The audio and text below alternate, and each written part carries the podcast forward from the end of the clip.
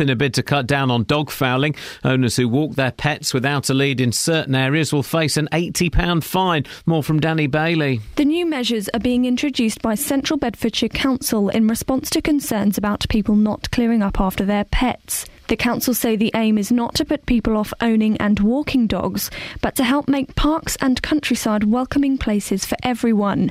The orders take effect from Sunday, the 19th of October. Dozens of people who came into contact with a nurse who's contracted the Ebola virus in Madrid are being monitored for signs of the disease. The nurse is the first person in the current outbreak to be infected outside West Africa.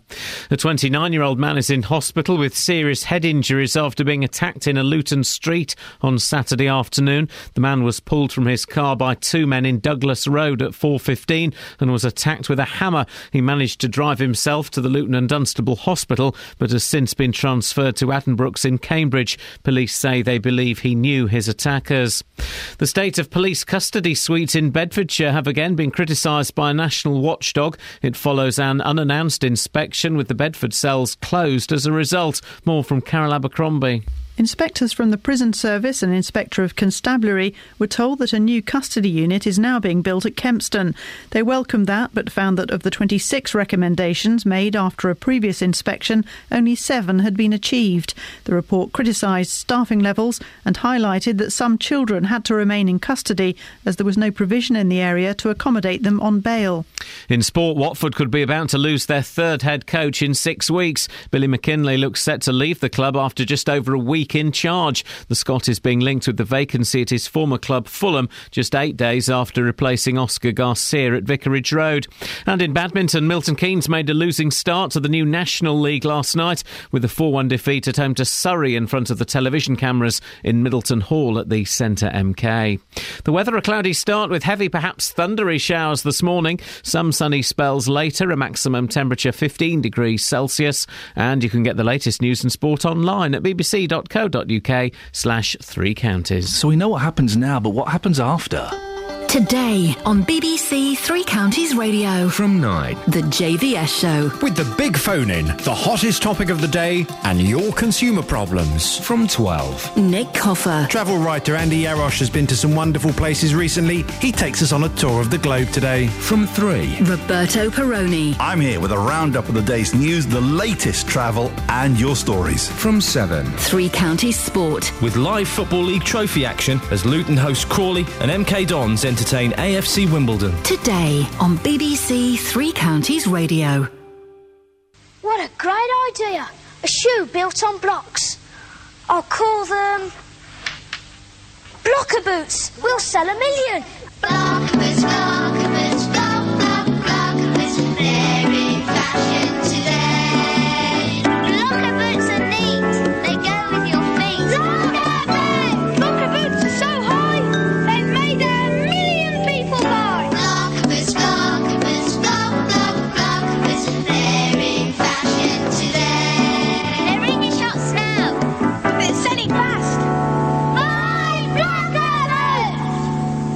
Ay, ay, ay, ay, ay, I like your coconuts.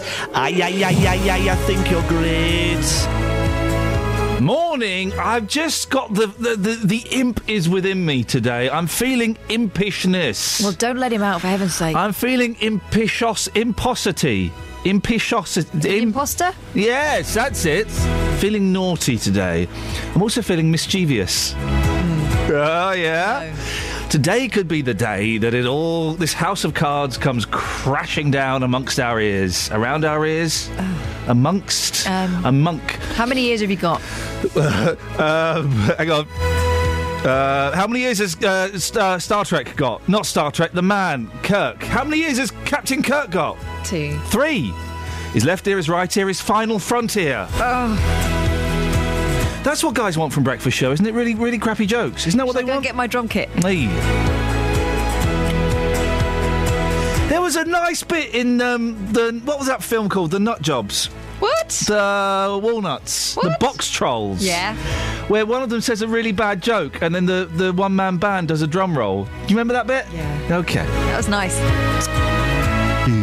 What's on the show this morning, Catherine Boyle? All manner of stuff. I'll tell you what's on. Yeah. I like the way you you what's on fill. now. I like the way you feel, baby. Miss Target. You feel good. Eh? What? Miss Target. Yep. Dog's Doings. And Paul Revere in your ear right here. That's- So come near. Oh, how queer! Across beds, Herts, and bucks. This is BBC Three Counties Radio. I'm not going to give out the phone number at the top of the show because none of these saps phone in when I ask them to. sometimes do. No, no, no. They they don't. Pho- I, I, I, I work so hard. Uh, I work. uh, Alice is here as well. Morning, Alice. Morning. All right, mate. calm down. he? She, What? she's got such a cob on today. I haven't. What's your beef? I've got no beef. What's your beef, Gloss? No beef. Beef, isn't there, Catherine? There might be a bit. What's her beef? It's beef. What's your beef? I haven't got beef. Um, I can, I can pretty much, I can hear it, I can smell it, I can see it. She's. I um. I can smell your just beef. did a face there that suggested I there might be know. beef. That face was very trying beefy. To not have beef. I'm getting increasingly Come on. increasingly Got a beef face. Hey, Yeah. hey, hey, come on, come on. Hey, listen. What's your beef? What's your beef? Come on. I mean, if anything was gonna get beef out of me, it would Yeah. be that Yeah, yeah. that What? reasoning. Okay. But there's So, what's your beef? Come on. Tell us what your beef is. I'm without beef. Hey. That's her beef. She's got no beef. I'm a beef detector, and I'm detecting. I'm a butcher, and I'm detecting beef. Come on, what's going on? What's your beef? Seriously, was it boys, girls? I don't know. I put the song in that you. Oh, Dear, okay, well, so see, so right, so I, I, I think That's she. not beef. That's prime rib. I think she wants us to move on from the beef. Can you have a little girly chat with her and find out what the beef is, and then join the papers tell me on air? Yeah. Nice one. I'm not going to give you the phone number because you never call.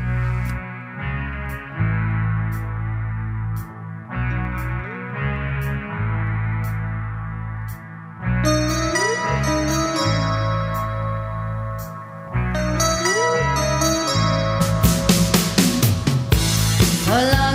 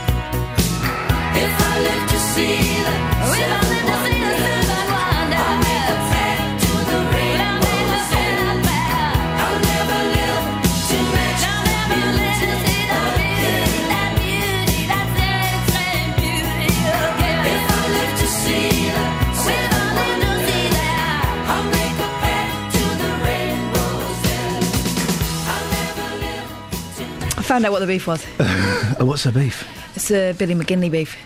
Really?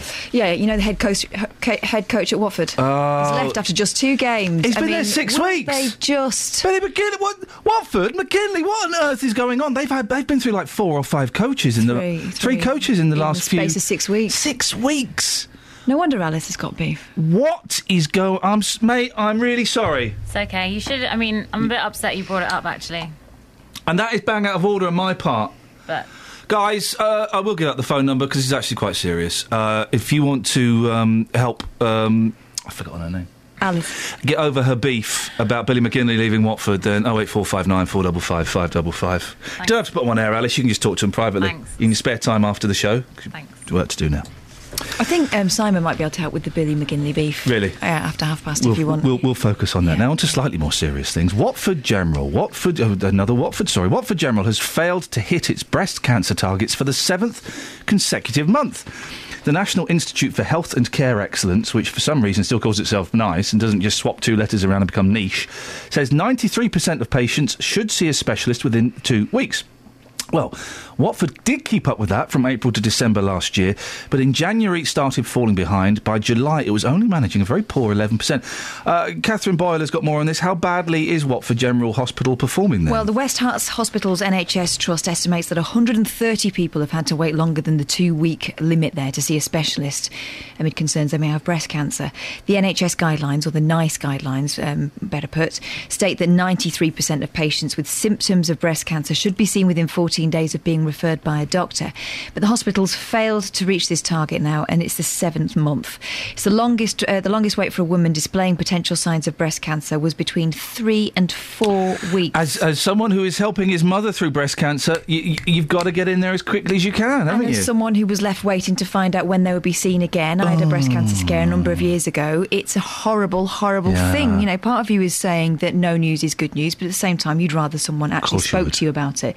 So since January this year, the trust has uh, failed to hit this target, but by July, as you said there, the number of people being seen within that two-week period had fallen to just 11%. What, what uh, hospital given any reason for this? Of sorts, um, when performance levels dropped to 32% in May, the Trust partly blamed their failure on EastEnders. Uh, excuse me? Well, they said that there'd been a rise in referrals because of the storyline involving one of the programme's main characters, Carol Jackson. A performance report presented to the Trust Board in September said an increase in referrals had been influenced by a recent TV programme where breast cancer was highlighted. I could, well, uh, okay, I can see how that will get more people, you know, interested. It's not the first time, is it, that this hospital has had problems dealing with cancer patients, No, though? no. Earlier this year, West Hertfordshire NHS Trust launched an internal review of the process for monitoring patients referred with suspected cancer. This came after two cancer patients, and this is general cancer, this isn't breast cancer specifically. Mm. This after two cancer patients died after failing to be given follow up appointments at Watford General. At the time, the Trust apologised for the delay in treating patients, and hospital bosses admitted a delay in treating one of the two patients may have contributed to their death. As a result, a new IT system was put in place, and the hospital launched a daily review of all patients who missed a booked cancer appointment. What are the trusts going to do about this? What are they doing now? Well, West Hertfordshire hospitals now claim they're in a position to offer all patients with suspected breast cancer the choice of an appointment within 14 days. This, they say, is the result of their having put in an additional 12 clinics in a month. We did ask the Trust's Chief Executive, Samantha Jones, to come on the programme to talk to us today. What time's she coming on? Not available. I'm Hey, come on, hospitals. But Play the game. They have given us a statement. Okay. Um, and this is from the mouth of Samantha Jones, Chief Executive. In recent months, we've seen a significant increase in referrals for patients with suspected breast cancer, and I apologise to anyone who's had to wait longer than they should for their initial appointment to see a doctor. We put in place a wide range of measures to meet the extra demand and expect our performance to impro- improve significantly over the next few months.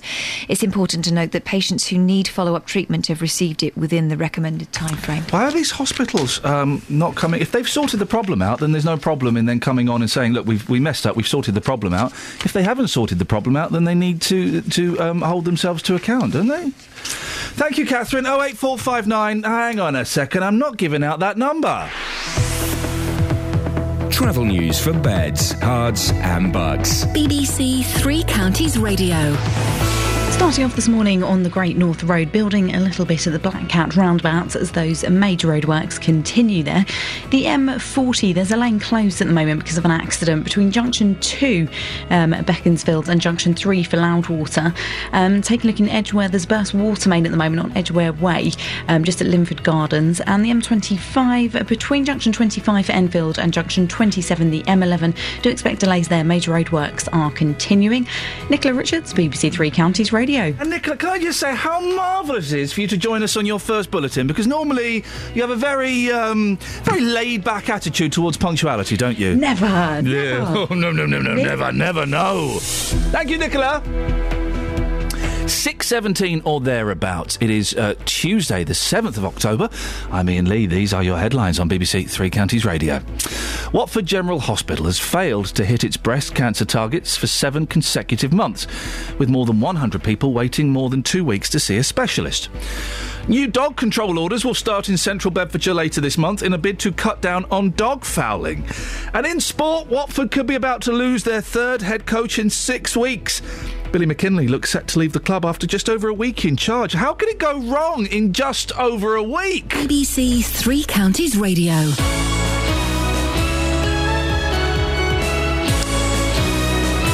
Coming up, we'll be asking is the St George flag too chavvy to fly? And also the big question of the day dogs or kids? Every weekday morning, local opinions. Well, I think it's a very difficult uh, proposition. You really cannot l- allow your heart to rule your head. Local stories. I wanted to call my house Hardcore Mansions. They refused that on two separate occasions. I wasn't leaving the house through the fear as to what I would find when I came back. Local life. I bought a car within three months. It's rusty. They said that the deposit would be forthcoming.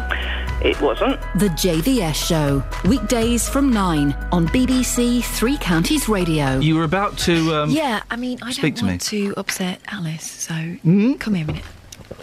Yes. Why don't we do a Billy McKinlay phone in? Um, what? Shortest time in a job. Oh, yeah. What can we call it so it's not the Billy McKinlay phone in? Um, what's the shortest time you've had in a job? Call me now. Nothing to do with Billy McKinlay. Yeah. Simple. What's the shortest time you've had in a job? I'm trying. Nine months. Is that a joke about being No, pregnant? no. I Well, was- what's- that was my first job in radio, nine months, and I spent five months getting trying to get out. trying to think what my. Sh- I mean, I've had jobs that I haven't. Um, but what's the job? I've had jobs for like an evening, but that doesn't count. No, it, you know you have to go out in a blaze of glory. Justin, what's the shortest job you've ever had? Um, for me, two days. And what happened? Um, I was working in sales. I was knocking on doors, and I thought, you know what? I ain't doing this no more.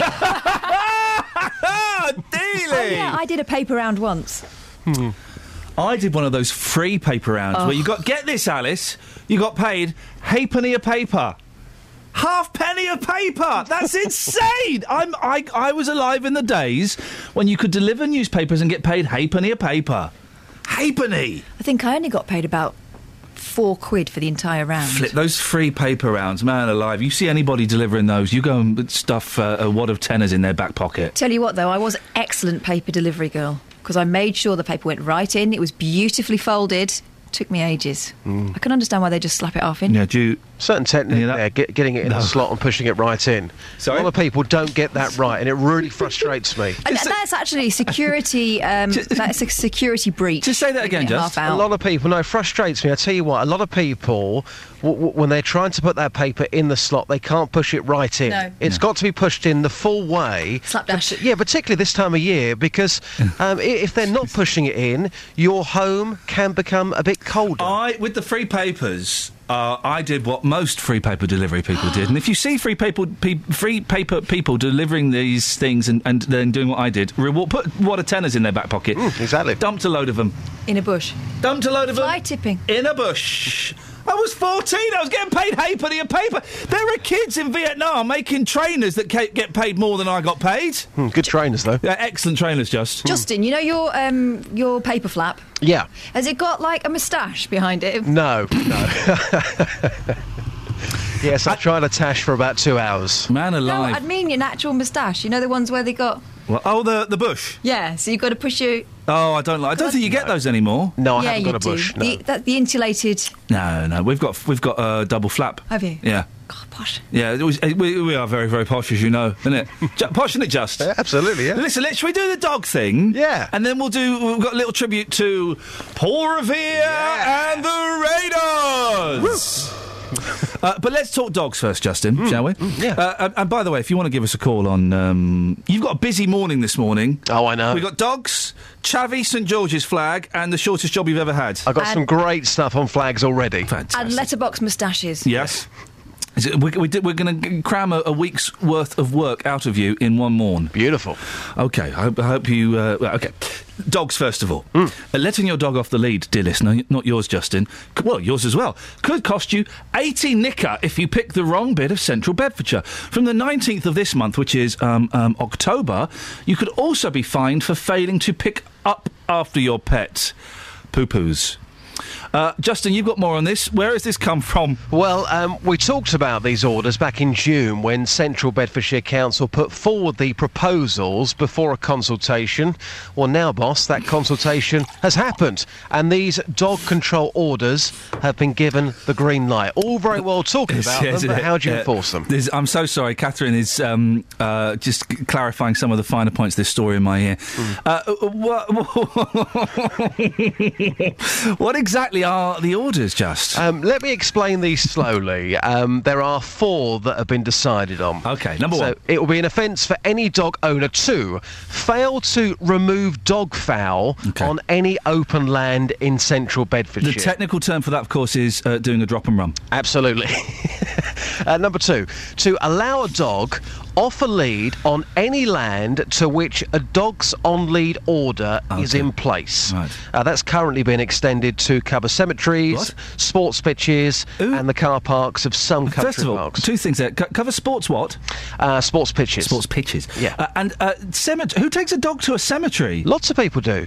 I have never seen a dog in a cemetery. I don't get this. Th- this came up in the meeting yesterday. Lots of people, i- if they're going to go to a cemetery, uh, the dog is very much part of the family. They'll take the dog with them. Here's a phone in. Ever seen a dog in a cemetery? Oh eight four five nine four double five five double five. But uh, uh, number three. Number three, to fail to put a dog on a lead when ordered to do so by an authorised council officer, dog warden, site manager, or park ranger. Yeah. Um, if the dog is not under proper control and is causing a nuisance to others. Can I interrupt you for another phone in? Hmm. When, when have you ever seen A, a council officer, B, a dog warden, C, a site manager, or B, a, a D, a park ranger? Call me now, 08459 455 555. Never. And uh, four. number four. Yeah, to allow their animal to enter or remain in an area from which dogs are excluded, such as a, a children's play area or multi use games areas.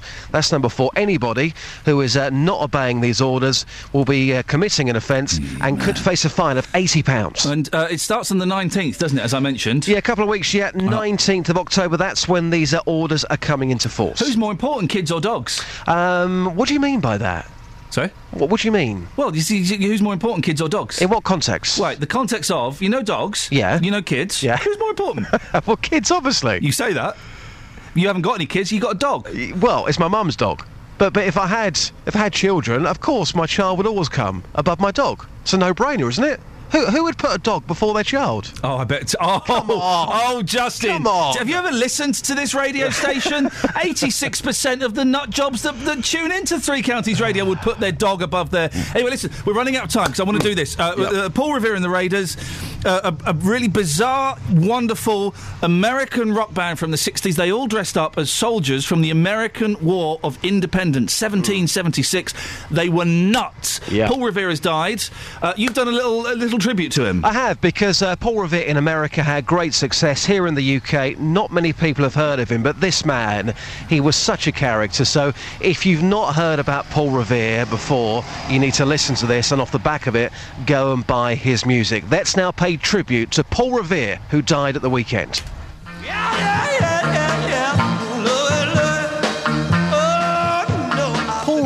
was flamboyant, energetic, and charismatic. Their first major hit on the American charts was back in 1965 with Just Like Me.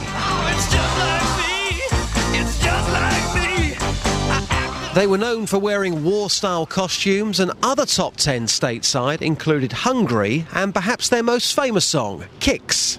Like kicks kicks ain't bringing you peace of mind. Before you find out it's too late, girl, you better get straight. No, but not with kicks. Co written by songwriting genius Barry Mann, it was one of music's first anti drug songs. It was rejected by the Animals. Five years later, Paul achieved top billing, a US number one, with a cover of Indian Reservation. Cherokee people,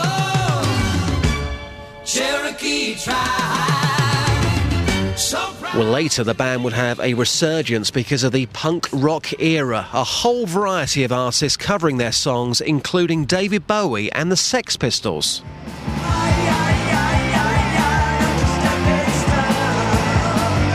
In 2010, Paul Revere and his Raiders were inducted into the Hit Parade Hall of Fame, a well deserved crown for a pioneering rock band.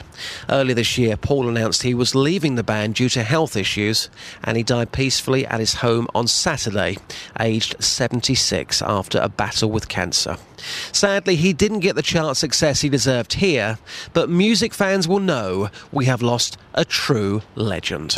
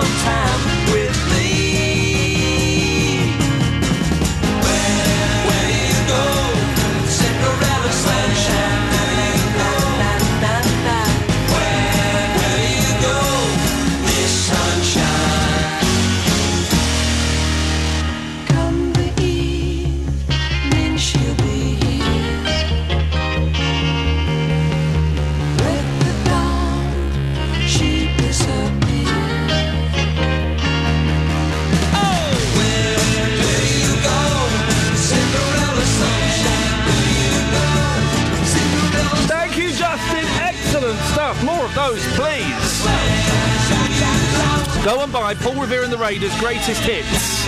Go and buy it. You won't know any. Well, you'll know a few of the songs, but they're just wonderful. Whereas this is rubbish. Gary Barlow. Bye. Travel news for beds, cards, and bugs. BBC Three Counties Radio.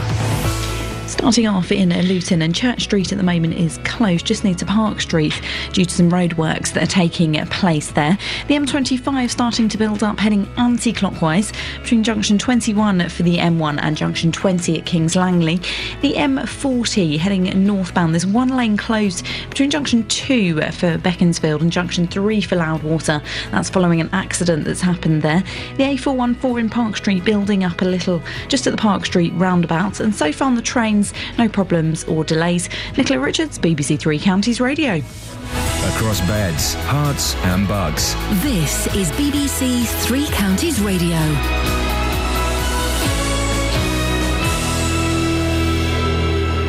It's 6:30. I'm Simon Oxley. Watford General Hospital has failed to hit its breast cancer targets for 7 consecutive months. More than 100 people had to wait more than 2 weeks to see a specialist. Hospital figures show the number of patients being seen within the targeted time fell to 11% in July. New dog control orders will start in central Bedfordshire later this month in a bid to cut down on dog fouling. Owners who don't comply will face an £80 fine. And dozens of people who came into contact with a nurse who's contracted the Ebola virus in Madrid are being monitored for signs of the disease. The nurse is the first person in the current outbreak to be infected outside West Africa. Three Counties Sports. BBC Three Counties Radio.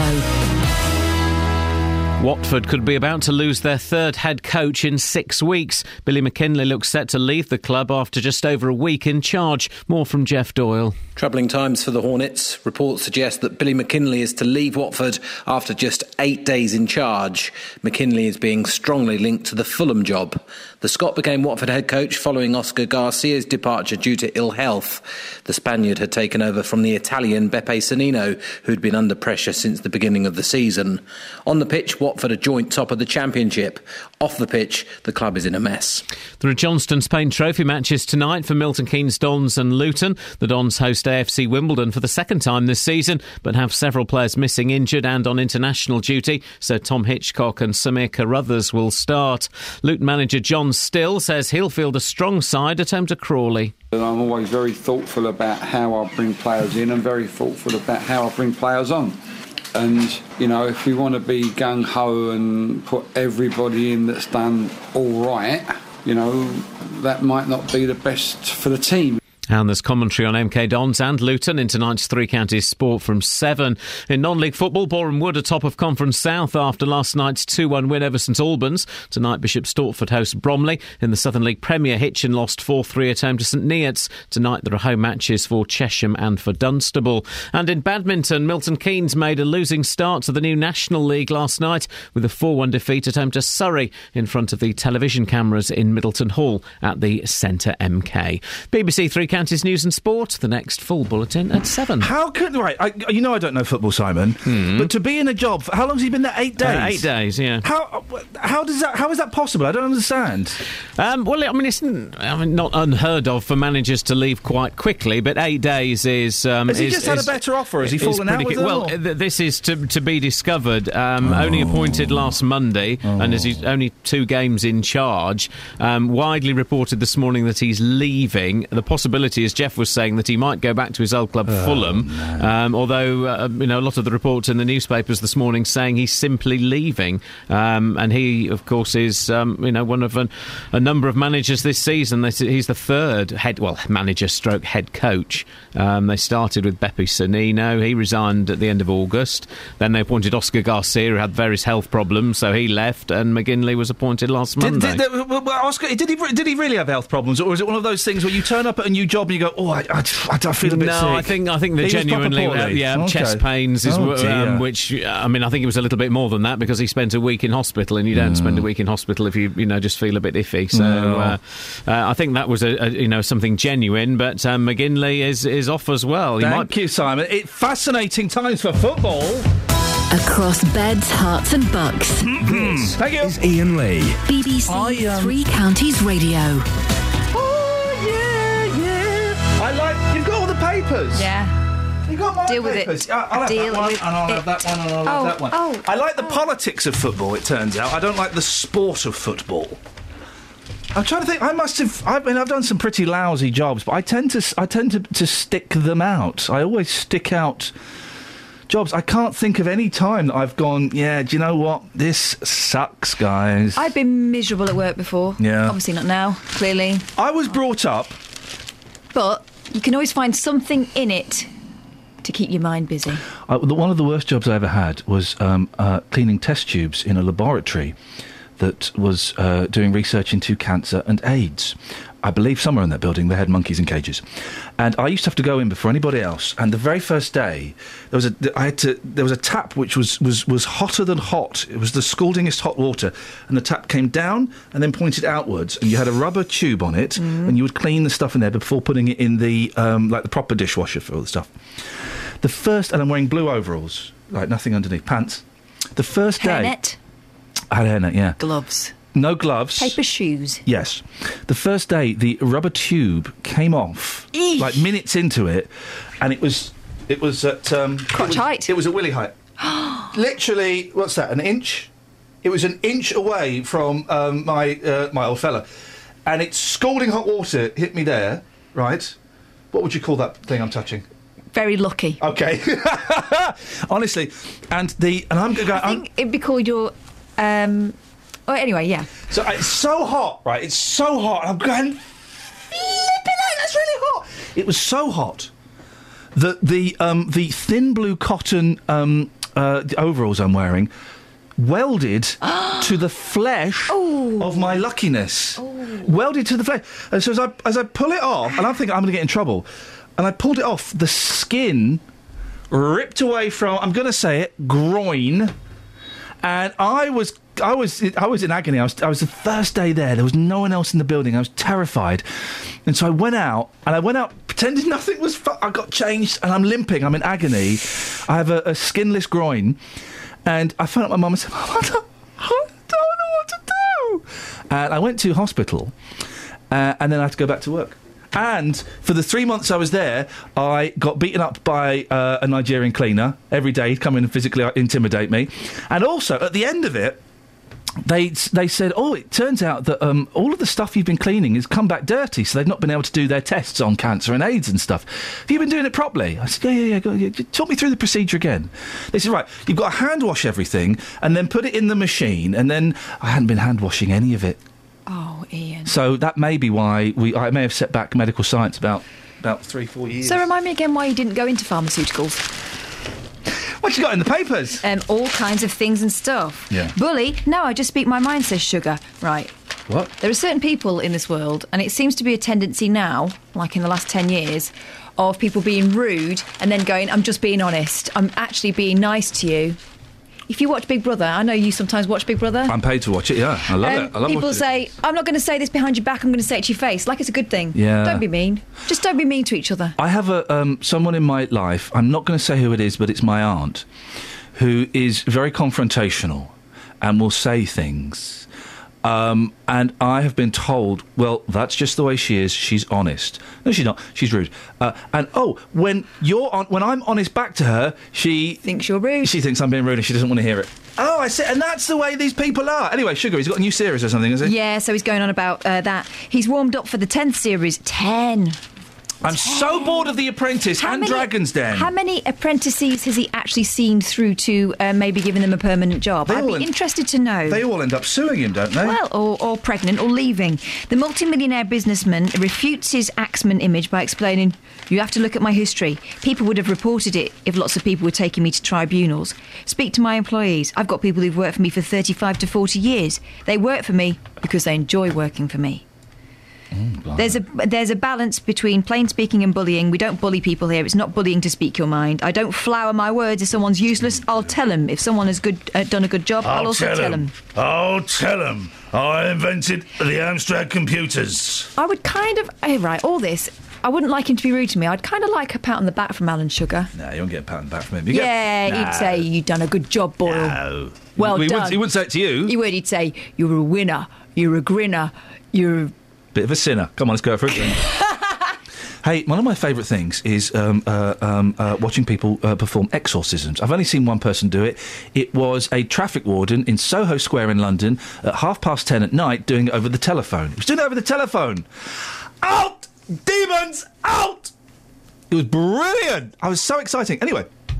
Did um, your demons pop out? Uh, something popped out. There is um, uh, this, look at this headline: 4 a.m. exorcism at the sacred manhole in Croydon. It's quite sad because there's um, uh, th- there is a child being um, th- being exorcised. It's more than sad. Some people believe in this nonsense. In the gloom of a street lamp, a group of people, all in black, clutch Bibles and call on the Holy Spirit to cleanse them. Is there a child there or not? The dimly lit scene bears an eerie similarity to posters of horror film The Exorcist, but this is a suburban street in South London. Bizarrely, they gathered around a manhole in Croydon, where last week witnesses saw the strange band of zealots surrounding a toddler and screaming, "Get the demon out!" I love a good exorcism. I'm into my ghosts at the moment. Oh, it's all nonsense. It's all, well, in that case, why are you scared that we're going to go and stay in a haunted hotel over you Halloween? Jump, because you jump out on me. Yeah. And because I don't particularly want to be under the same roof as you and Justin in the dark. Come on. Kelly's tiny. Yeah. Kelly is tiny. So we won't be able to find her. We'll be able to find you. You're big. Oh. Oh. So you're not just- scared? You're not scared of ghosts? No, I'm scared of camping. Well, then I won't camp it up. oh, there's another story. Well, oh, no, we'll do that. We'll, we'll speak to just before ten. To I want to talk to him about the, the, the flag of St George. What else have you got? I don't know because you took the papers off me. There was a thing on the front of the paper there. Which uh, one? No, uh, not that one. Honeysuckle drink. No. Dewani. Cannabis. No. Gone girl. We expect Yeah, too much of marriage. Expect too much of marriage. Do we call me now? We've got. So, I'll be honest, guys. So this is why I don't want to give out the phone number to these uh, slackers. We've we've put out about a dozen really really strong phone-ins. Yeah, exactly. Kids or dogs? What's better? Oh eight four five nine four double five five double five. Hang on a minute. Listen. Shortest job you've ever had? Oh eight four five nine four double five five double five. What?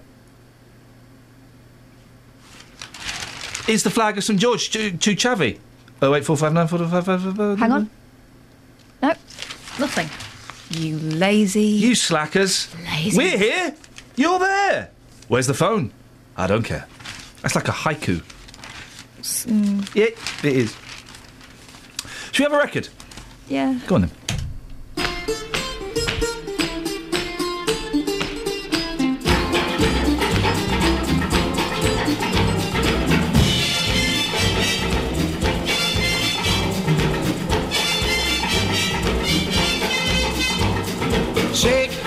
Shake, Senora, shake your body line.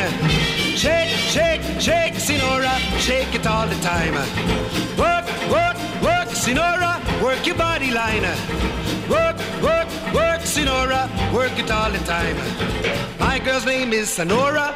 I tell you, friends, I adore her. And when she dances, oh brother, she's a hurricane in all kinds of weather. Jump in the line, rock your body on time. Okay, I believe you. Jump in the line, rock your body on time. Okay, I believe you. Jump in the line, rock your body on time. Okay, I believe you. Jump in the line, rock your body on time. Whoop. Shake, shake, shake, Senora, shake your body line. Whoop. Shake, shake, shake, Senora, shake it all the time. Work, work, work, Senora, work your body line. Work, work, work, Senora, work it all the time. You can talk about cha-cha, tango waltz or the rumba. Senora's dance has no title. You jump in the saddle, hold on to the bridle, jump in the line, rock your body on time. Okay, I believe you. Jump in the line, rock your body, rock your body, child. Jump in the line, rock your body in time. Somebody help me. Jump in the line, rock your body in time. Whoop.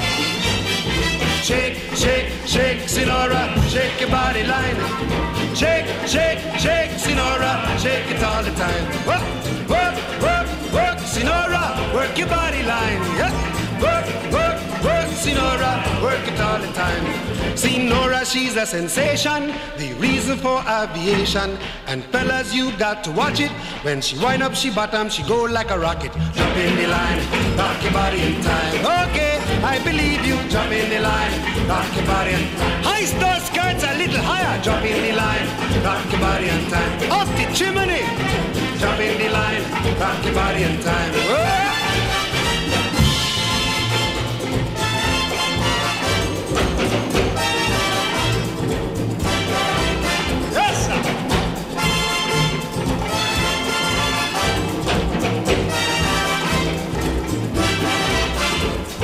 Shake, shake, shake, Senora. Shake your body line. Work, work, work, Senora. Work it all the time.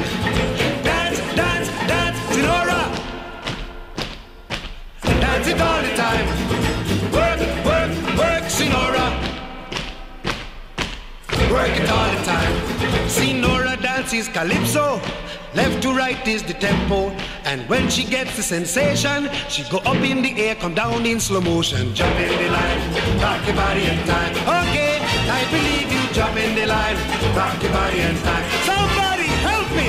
Jump in the line, rock your body in time. Okay, I believe you. Jump in the line, rock your body in time. Oh!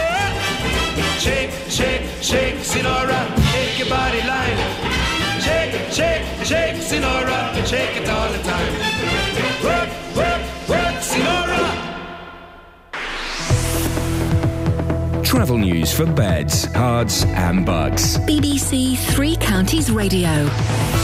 The M1 heading southbound starting to look rather heavy this morning between junction 10 at Luton Airport and junction 7 for Hemel Hempstead. In Luton, Church Street's closed at the moment just near Park Street uh, due to some roadworks that are taking place there. The A1M is building up heading southbound just around junction 7 for Stevenage and taking a look at the M25 heading anti-clockwise on the sensors. Building between junction 21 for the M1 and junction 20 at Kings Langley and the M40 heading northbound there's a lane closed between junction 2 for Beaconsfield and junction 3 for Loudwater. It's all due to an accident that's happened there. Nicola Richards, BBC Three Counties Radio. Editorial. Thank you, Nicola. It's 6.46. It's Tuesday, the 7th of October. I'm Iain Lee. These are your headlines on BBC Three Counties Radio. Watford General Hospital has failed to hit its breast cancer targets for seven consecutive months, with more than 100 people waiting more than two weeks to see a specialist. New dog control orders will start in central Bedfordshire later this month in a bid to cut down on dog fouling. And in sport, Watford could be about to lose their third head coach in six weeks. Billy McKinlay looks set to leave the club after just over a week in charge. Let's get the weather. Beds, Herts, and Bucks weather. BBC Three Counties Radio. Good morning. It's a bit of a mixed bag of weather today. We have had some very heavy showers already this morning.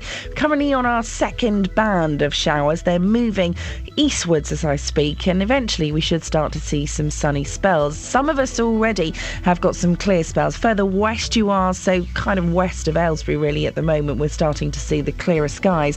The rest of us, though, still have these heavy showers, but they're moving quite quickly, pushed along by a southwesterly breeze. So after which we should get some decent sunny spells. Not ruling out the chance for shower through the afternoon, but we should get some sunshine between them. Temperatures getting up to around 15 Celsius, a touch warmer than yesterday, thanks to the arrival of that sun. Overnight tonight, clear for the first part, so our temperature is going to be fairly cool fairly quickly. But as we head through the night, the cloud will thicken from the south as the wind starts to pick up. Minimum temperature 6 Celsius.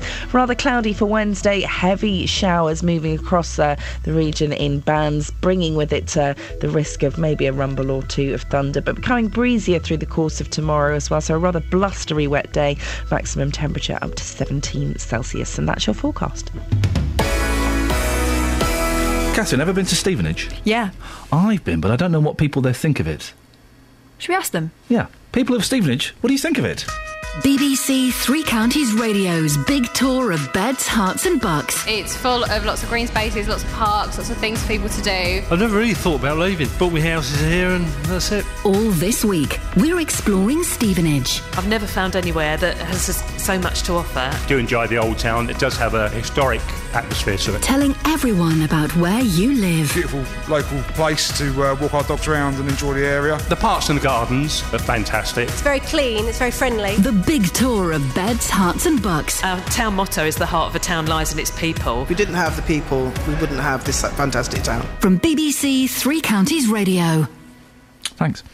I didn't know. I didn't know towns had town mottos. Mm. W- w- So Stevenage is the heart of the town lies in the heart of the people. That's weird. Yeah, Stevenage. What's Luton's town motto? Luton, home of the mole. Get home quick. Um. Uh, what's That's Mil- M A double L, not M O double L. in that case? What is um, Milton Keynes? City Dreams.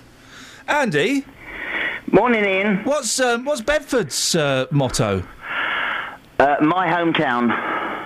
Well, no, that's your. That's well, okay, yeah. But what is your what is your hometown's motto? My hometown. Yeah, your hometown. What's its motto? My hometown. Exactly, but what is its motto? My hometown. W- where do you live? My hometown. Which is Bedford. Okay, so what's his motto? My hometown. Yes. What's his motto? I don't know. Okay, what have you called in for, Andy? Ah, yes. Ah, that I hear- that I knew there was something. Yes. I, I hear the, the hint of desperation in your voice at no callers, so Correct, I, correct. I think it's uh, my idea of a letters corner must sound a bit more appealing now, Iain. Do you want me to write you another letter? I like letters. Yeah, you write me a letter anytime you want, slagging off my uh, colleague Catherine Boyle, who's here. Oh, ouch. Yeah, he was I reading didn't about slag you. off Catherine, innit? She, you said that um, uh, you did. You said that we jumped on the bandwagon or something. I would be able to read it, but I've burnt it. You haven't burnt it. Yeah, oh, yeah, yeah. I burnt it, and a drawing of what I think you look like, and um, I'm creating a voodoo doll of you. Oh. notice, notice any twinges recently? Uh, no, no, no, no. you will. Gosh, Andy, you were rude about me. I'm, I'm quite hurt. I wasn't rude about you, Catherine. I said you were the most loveliest lady I'd ever spoken to. Bang on. Yeah, it's probably the only Don't lady trust he's ever that spoken Iain. to. Don't trust that Iain. What, what do you want? We're not this desperate. Huh? We're not. We're not this desperate. What do you want? Did you watch that 24 Hours in Police Custody Yeah, I last did. night? I did. I did. Yeah. No comment. No comment. Apparently, that's the way forward. Yeah. Is it boring though? Doesn't, doesn't it get a bit boring? Every- Is every interview going to be like that? No comment. Do you know what? It was very slow yesterday, but I found a couple of things quite extraordinary. I, I don't know whether I would say surprising, but extraordinary. The fact that that fella who had said all those awful things to his quote unquote ex partner, she was willing to give up her kids for him. Yeah. Can you stop? Can you? Sorry, sorry to interrupt. you make him? Could you stop doing the microwave while Catherine's talking to you, mate? How did you know I was doing the microwave? I'm psychic, isn't it? You're clever, Iain, aren't you? Are you having, are you, are you having porridge? No, I'm, I'm just uh, warming up something. Uh, me, um, some uh, defrosting some uh, scones. What for your breakfast? Yeah, just with a cup of tea. I've got, no, it's not really my breakfast, but I have to. I have a lot of medication I have to take with food. You see. Yeah, see. wait a minute. Scones aren't medication, mate. You're like the Marie Antoinette No, of Bedford. Greg is not a pharmacist. no, I'm on. I'm on pills for my heart. You see. yeah, but what's well? Okay, but uh, okay. Anyway, right. Is that it? No. Thanks very much, Philip's in South Norwood. Good morning, Philip. Oh, good morning, Iain. I live just round the corner from where those exorcisms were taken. Oh, do you know about this holy um, um the, the manhole cover? Oh, well, no, no, what it was, it was in the local paper a couple, a couple of weeks ago that people had been seen, as you said, Yeah. early in the morning round the lamppost, Yeah. Saying, get out, get out. Oh. And it's just to say, it's just round the next street. Oh, blimey! You should go there and see if you can get Well, some of the I- I holy think- vibes. I mean, it's a bit early in the morning. isn't it? Yeah, it's a bit half past. The other thing, Iain, Paul Revere, big, I was a big fan. He was good, wasn't he? Yeah, I tell you what, his lead singer was Mark Lindsay. Yeah. And he made some great individual records on his own. Arizona's a great song. Yeah. Give, give us a burst. Oh no, it's a bit early. I ain't got my teeth in. Philip. Now, uh, as we all know, Is Philip real? uh, um, Can we keep him? I really like him. You can have him. Thank you, Philip. Thanks, Philip. Uh, now, listen, as, as you all know, it's um, uh, Harry Belafonte's uh, 85th birthday today, so we are celebrating by playing um, uh, Harry Belafonte songs. What was the last one we just heard? Uh, jump in the line, brackets, shake Senora. Well, this one's called Matilda, and after this, we'll speak to Justin Dealey about the Chavy flag of St George.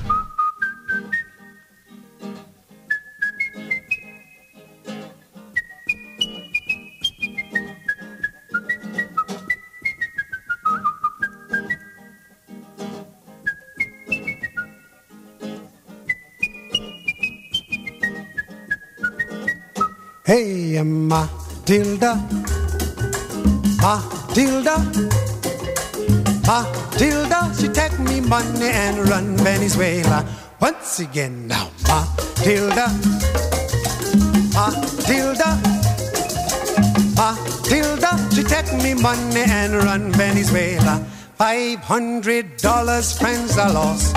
Woman even sell me cat and horse. Hey, Matilda, she take me money and run Venezuela. Everybody, Matilda, sing out the chorus. Matilda, sing a little louder. Matilda, she take me money and run Venezuela. Once again now, Matilda, run round the corner. Matilda, sing out the chorus. Matilda, she take me money and run Venezuela. Well, the money was to buy me house and land. Then got a serious plan. Hey, uh, Matilda, she take me money and run Venezuela. Everybody, Matilda, Matilda, Matilda, she take me money and run Venezuela. Once again now, Matilda, going round the corner.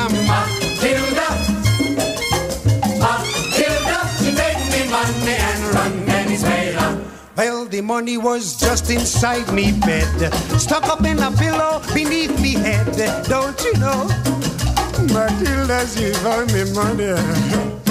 Everybody. Matilda. Matilda.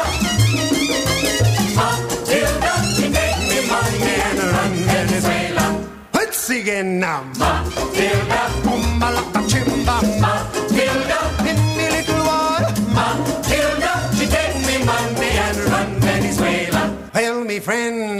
Never to love again. All me money gone in vain. Yeah. Matilda, she take me money and run Venezuela. Everybody, Matilda.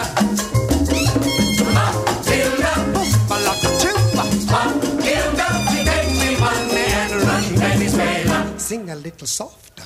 Matilda, Matilda, Matilda.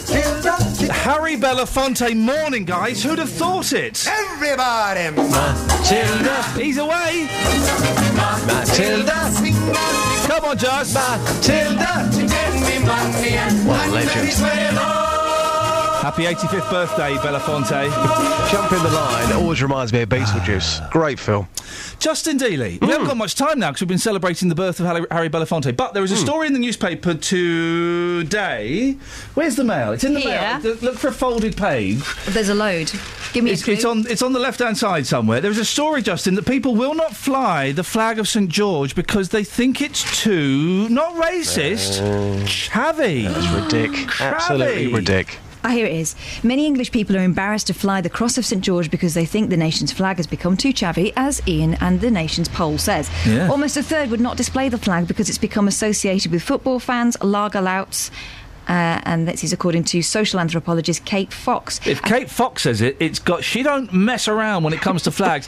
Is the flag chavvy, just? I don't think so. I think we'll play some audio after 7.30. What I would say... We can play it now. We can play it now. Yeah, you okay. got time for I mean, now. I've been out this morning, early doors on this one, putting it to people who are not only English, but uh, also people that have come to this country as well. Oh. Asking them, is the flag chavvy? People who fly the flag, are they chavs? Here's what people had to say. Let's have it. It depends. If it's a social, if it's a football match or it's St George's Day, I see nothing wrong in it. Hmm. But other than that, I wouldn't rub it in people's faces. I think that can be a bit chavvy. If you've got it on your windows, oh. I don't like that. I think it just makes the street untidy.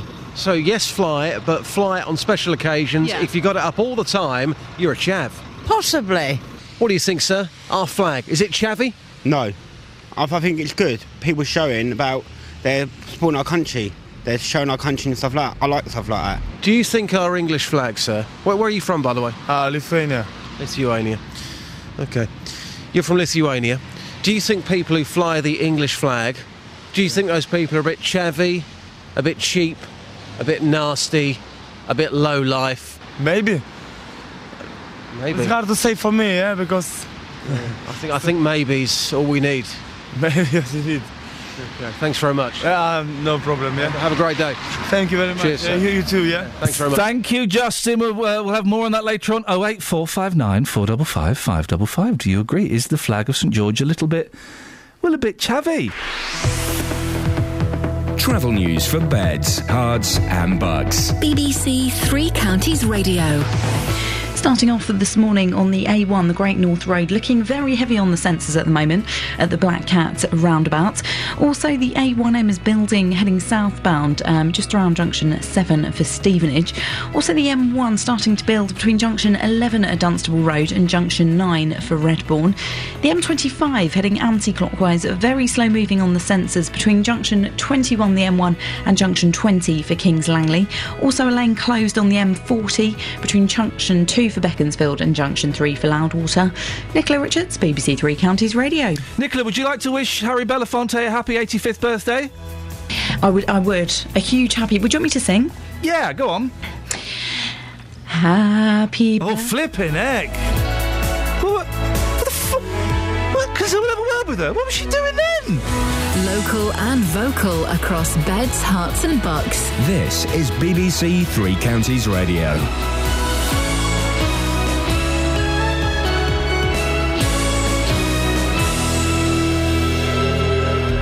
It's seven o'clock. I'm Simon Oxley. The headlines Hertfordshire Hospital missing its breast cancer targets, new dog control orders in central Bedfordshire, and Watford set to lose a third coach in six weeks. BBC Three Counties Radio. Watford General Hospital has failed to hit its breast cancer targets for seven consecutive months. More than 100 people had to wait more than two weeks to see a specialist. Hospital figures show the number of patients being seen within the targeted time fell to 11% in July. More from Craig Lewis. West Hertfordshire Hospital NHS Trust missed its two week target to see women with breast cancer symptoms for seven consecutive months. NHS guidelines state that 93% of patients should be seen within 14 days of being referred by a doctor. The Trust now insists it is in a position to offer all patients with suspected breast cancer an appointment within 14 days after putting on an extra 12 clinics a month. New dog control orders will start in central Bedfordshire later this month in a bid to cut, cut down on dog fouling. Owners who walk their pets without a lead in certain areas will face an £80 fine, as Danny Bailey reports. The new measures are being introduced by Central Bedfordshire Council in response to concerns about people not clearing up after their pets. The council say the aim is not to put people off owning and walking dogs, but to help make parks and countryside welcoming places for everyone. The orders take effect from Sunday, the 19th of October. Dozens of people who came into contact with a nurse who's contracted the Ebola virus in Madrid are being monitored for signs of the disease. The nurse is the first person in the current outbreak to be infected outside West Africa. President Obama says the US administration is considering additional measures to screen airline passengers for signs of Ebola.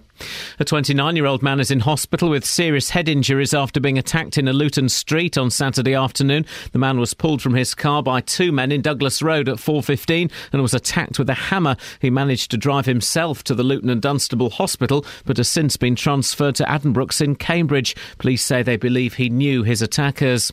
The state of police custody suites in Bedfordshire have again been criticised by a national watchdog. It follows an unannounced inspection with the Bedford cells closed as a result. More from Carol Abercrombie.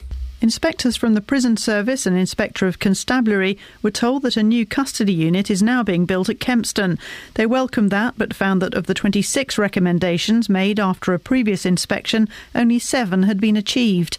The report criticised staffing levels and highlighted that some children had to remain in custody as there was no provision in the area to accommodate them on bail. In sport, Watford could be about to lose their third head coach in six weeks. Billy McKinlay looks set to leave the club after just over a week in charge. The Scot is being linked with the vacancy at his former club Fulham just eight days after replacing Oscar Garcia at Vicarage Road. The weather a cloudy start with heavy, possibly thundery showers this morning. Some sunny spells later, a maximum temperature 15 degrees Celsius. And you can get the latest news and sport online at bbc.co.uk slash three counties. BBC Three Counties Radio's big tour of beds, Herts, and bucks. It's full of lots of green spaces, lots of parks, lots of things for people to do. All this week, we're exploring Stevenage, do enjoy the old town. It does have a historic atmosphere to it. telling everyone about where you live. Our town motto is the heart of a town lies in its people. If we didn't have the people, we wouldn't have this fantastic town. The big tour of beds, Herts, and bucks. BBC Three Counties Radio.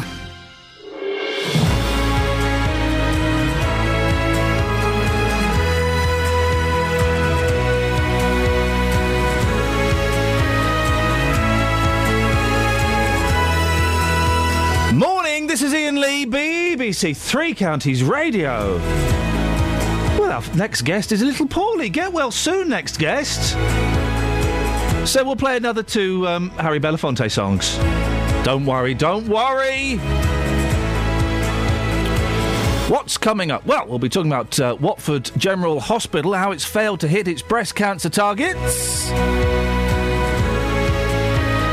Dogs on leads. Is the flag of St George Chavy? Well, I. Uh, do you know what? I, I can kind of see the point in this. I think it is a little bit, you know, you see it. Well, you see it. Uh, oh, you see it hanging out of bedroom windows in flats and it makes it look chavvy, I think. Shortest time you've been in a job and. Wasn't there something? There was something else. Dogs or kids, which is best? Dogs or kids, which is best? Oh eight four five nine four double five five double five is the telephone number. Across beds, Herts, and bucks. This is BBC Three Counties Radio. So our guest is poorly? Yeah. Oh, that's a shame. Exactly. Nothing too serious, though. I hope. I don't think so. Let's keep our fingers crossed and let's uh, let's, let's uh, wish our guest, uh, Liz, uh, that uh, you get well soon. Absolutely. Oh, well, well, I was- very sad to hear that. Uh, okay, well, we can still talk about this story. It's, uh, it's a big one. Watford General has failed to hit its breast cancer targets for the seventh consecutive month. The National Institute for Health and Care Excellence, they've changed. What were they before? Clinical excellence, weren't they? Yes, that's right. With Which just- made sense. That's why they were called nice. With, the, with No, but health was still in there, I think. I think it was the National Institute for Health and Clinical No, I Excellence. thought it was just clinical excellence. No, I think it was because my thing was always I had to swap those two letters to make it niche. Uh. I remember Anyway. once. Anyway, yes, right.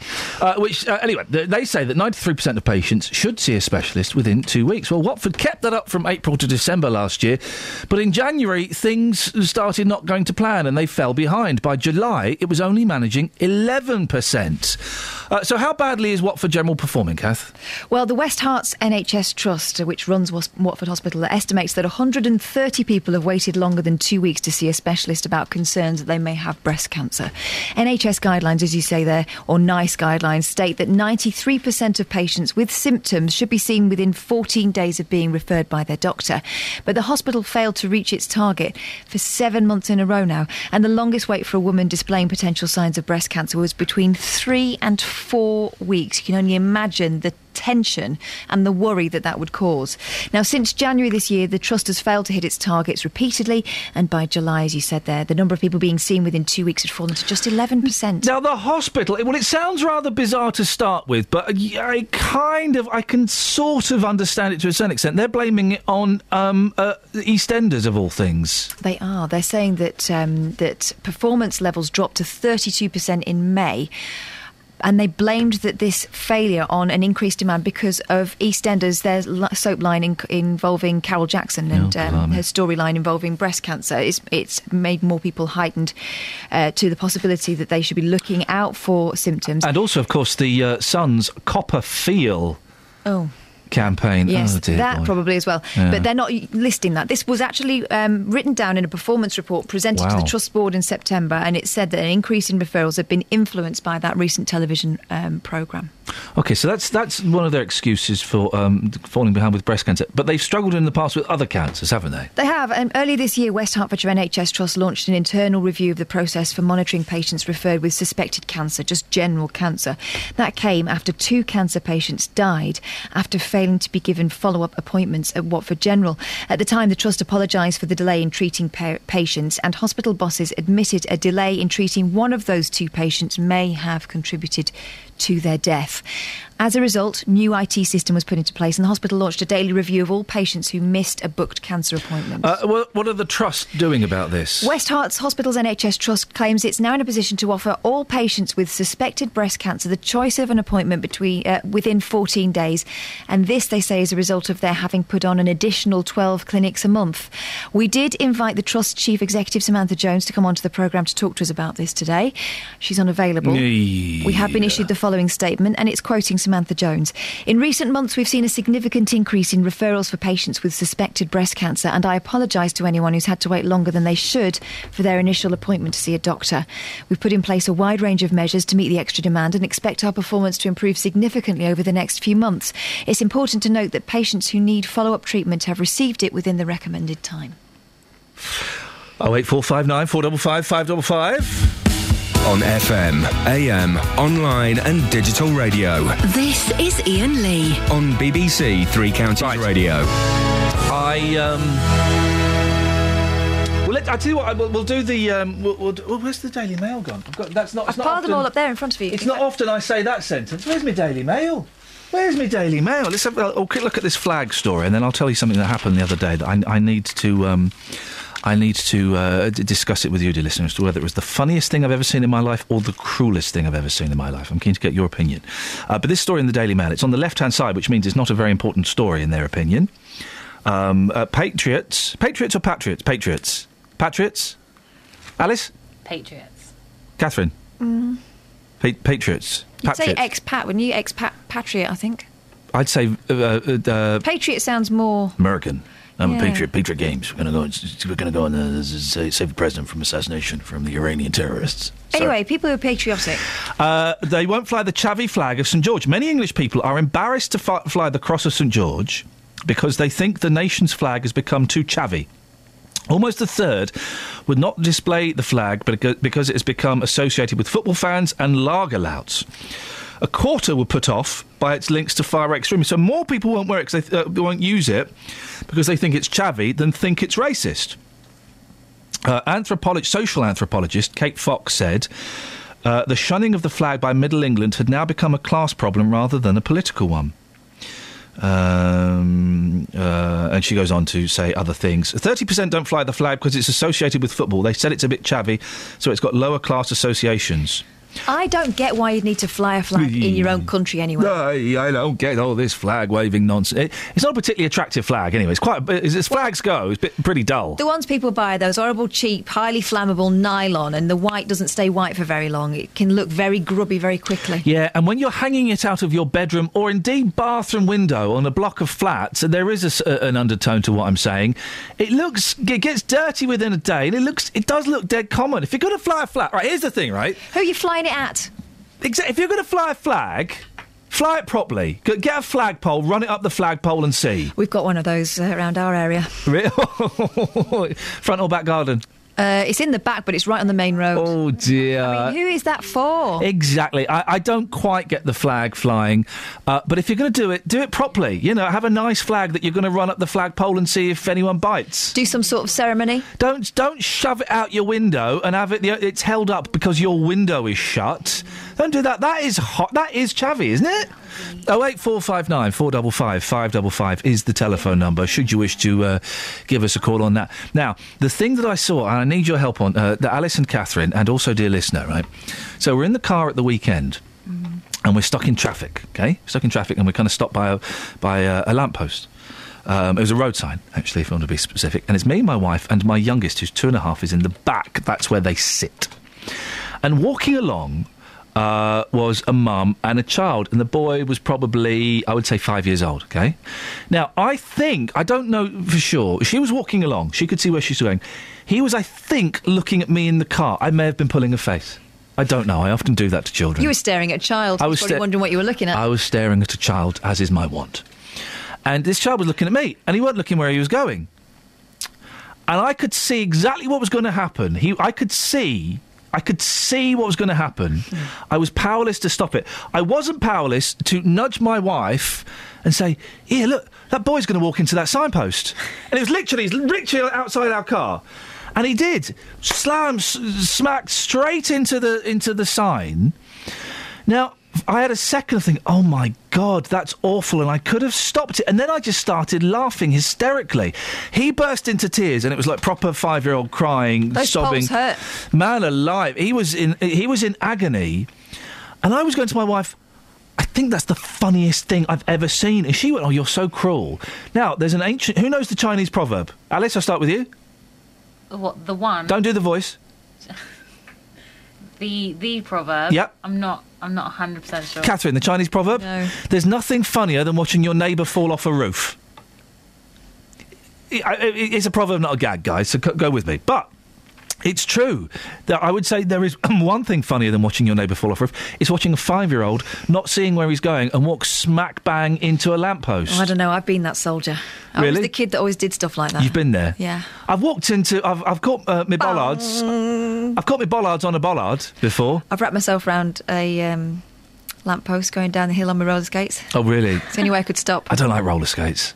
I don't like mushrooms as well. We'll talk about mushrooms later on. What did you do to a mushroom? I ate some last. I ate mushroom soup last night, and I don't like it. I, I wish I was allergic to mushrooms. It would make my life so much simpler. Anyway, that's going off on one. Uh, I thought it was the funniest thing I'd ever seen. I felt guilty for a bit, and then five minutes later, my youngest went, "Daddy, is that big boy still crying?" I went, "Yeah, it probably is." it's funny, isn't it? Oh eight four five nine. Four double five, five double five. I need some kind of moral compass. I can't believe I'm asking these suckers whether they're, they're my moral compass. Maybe if I stopped insulting them, they'd call him. Uh, but is uh, uh, is that? Fu- I think it's funny. Alice, your your judgment, please. Yeah, it's definitely funny. Happens to everyone, Doesn't it? Yeah, it happens to children, not children. See, she's up for it, Catherine.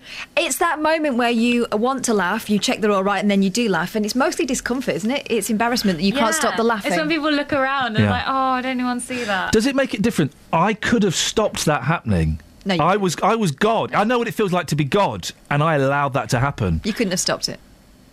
What could would you have. have done? You'd have distracted him further by shouting out the car. yeah, he would have. Oi! Eileen's going to walk into that!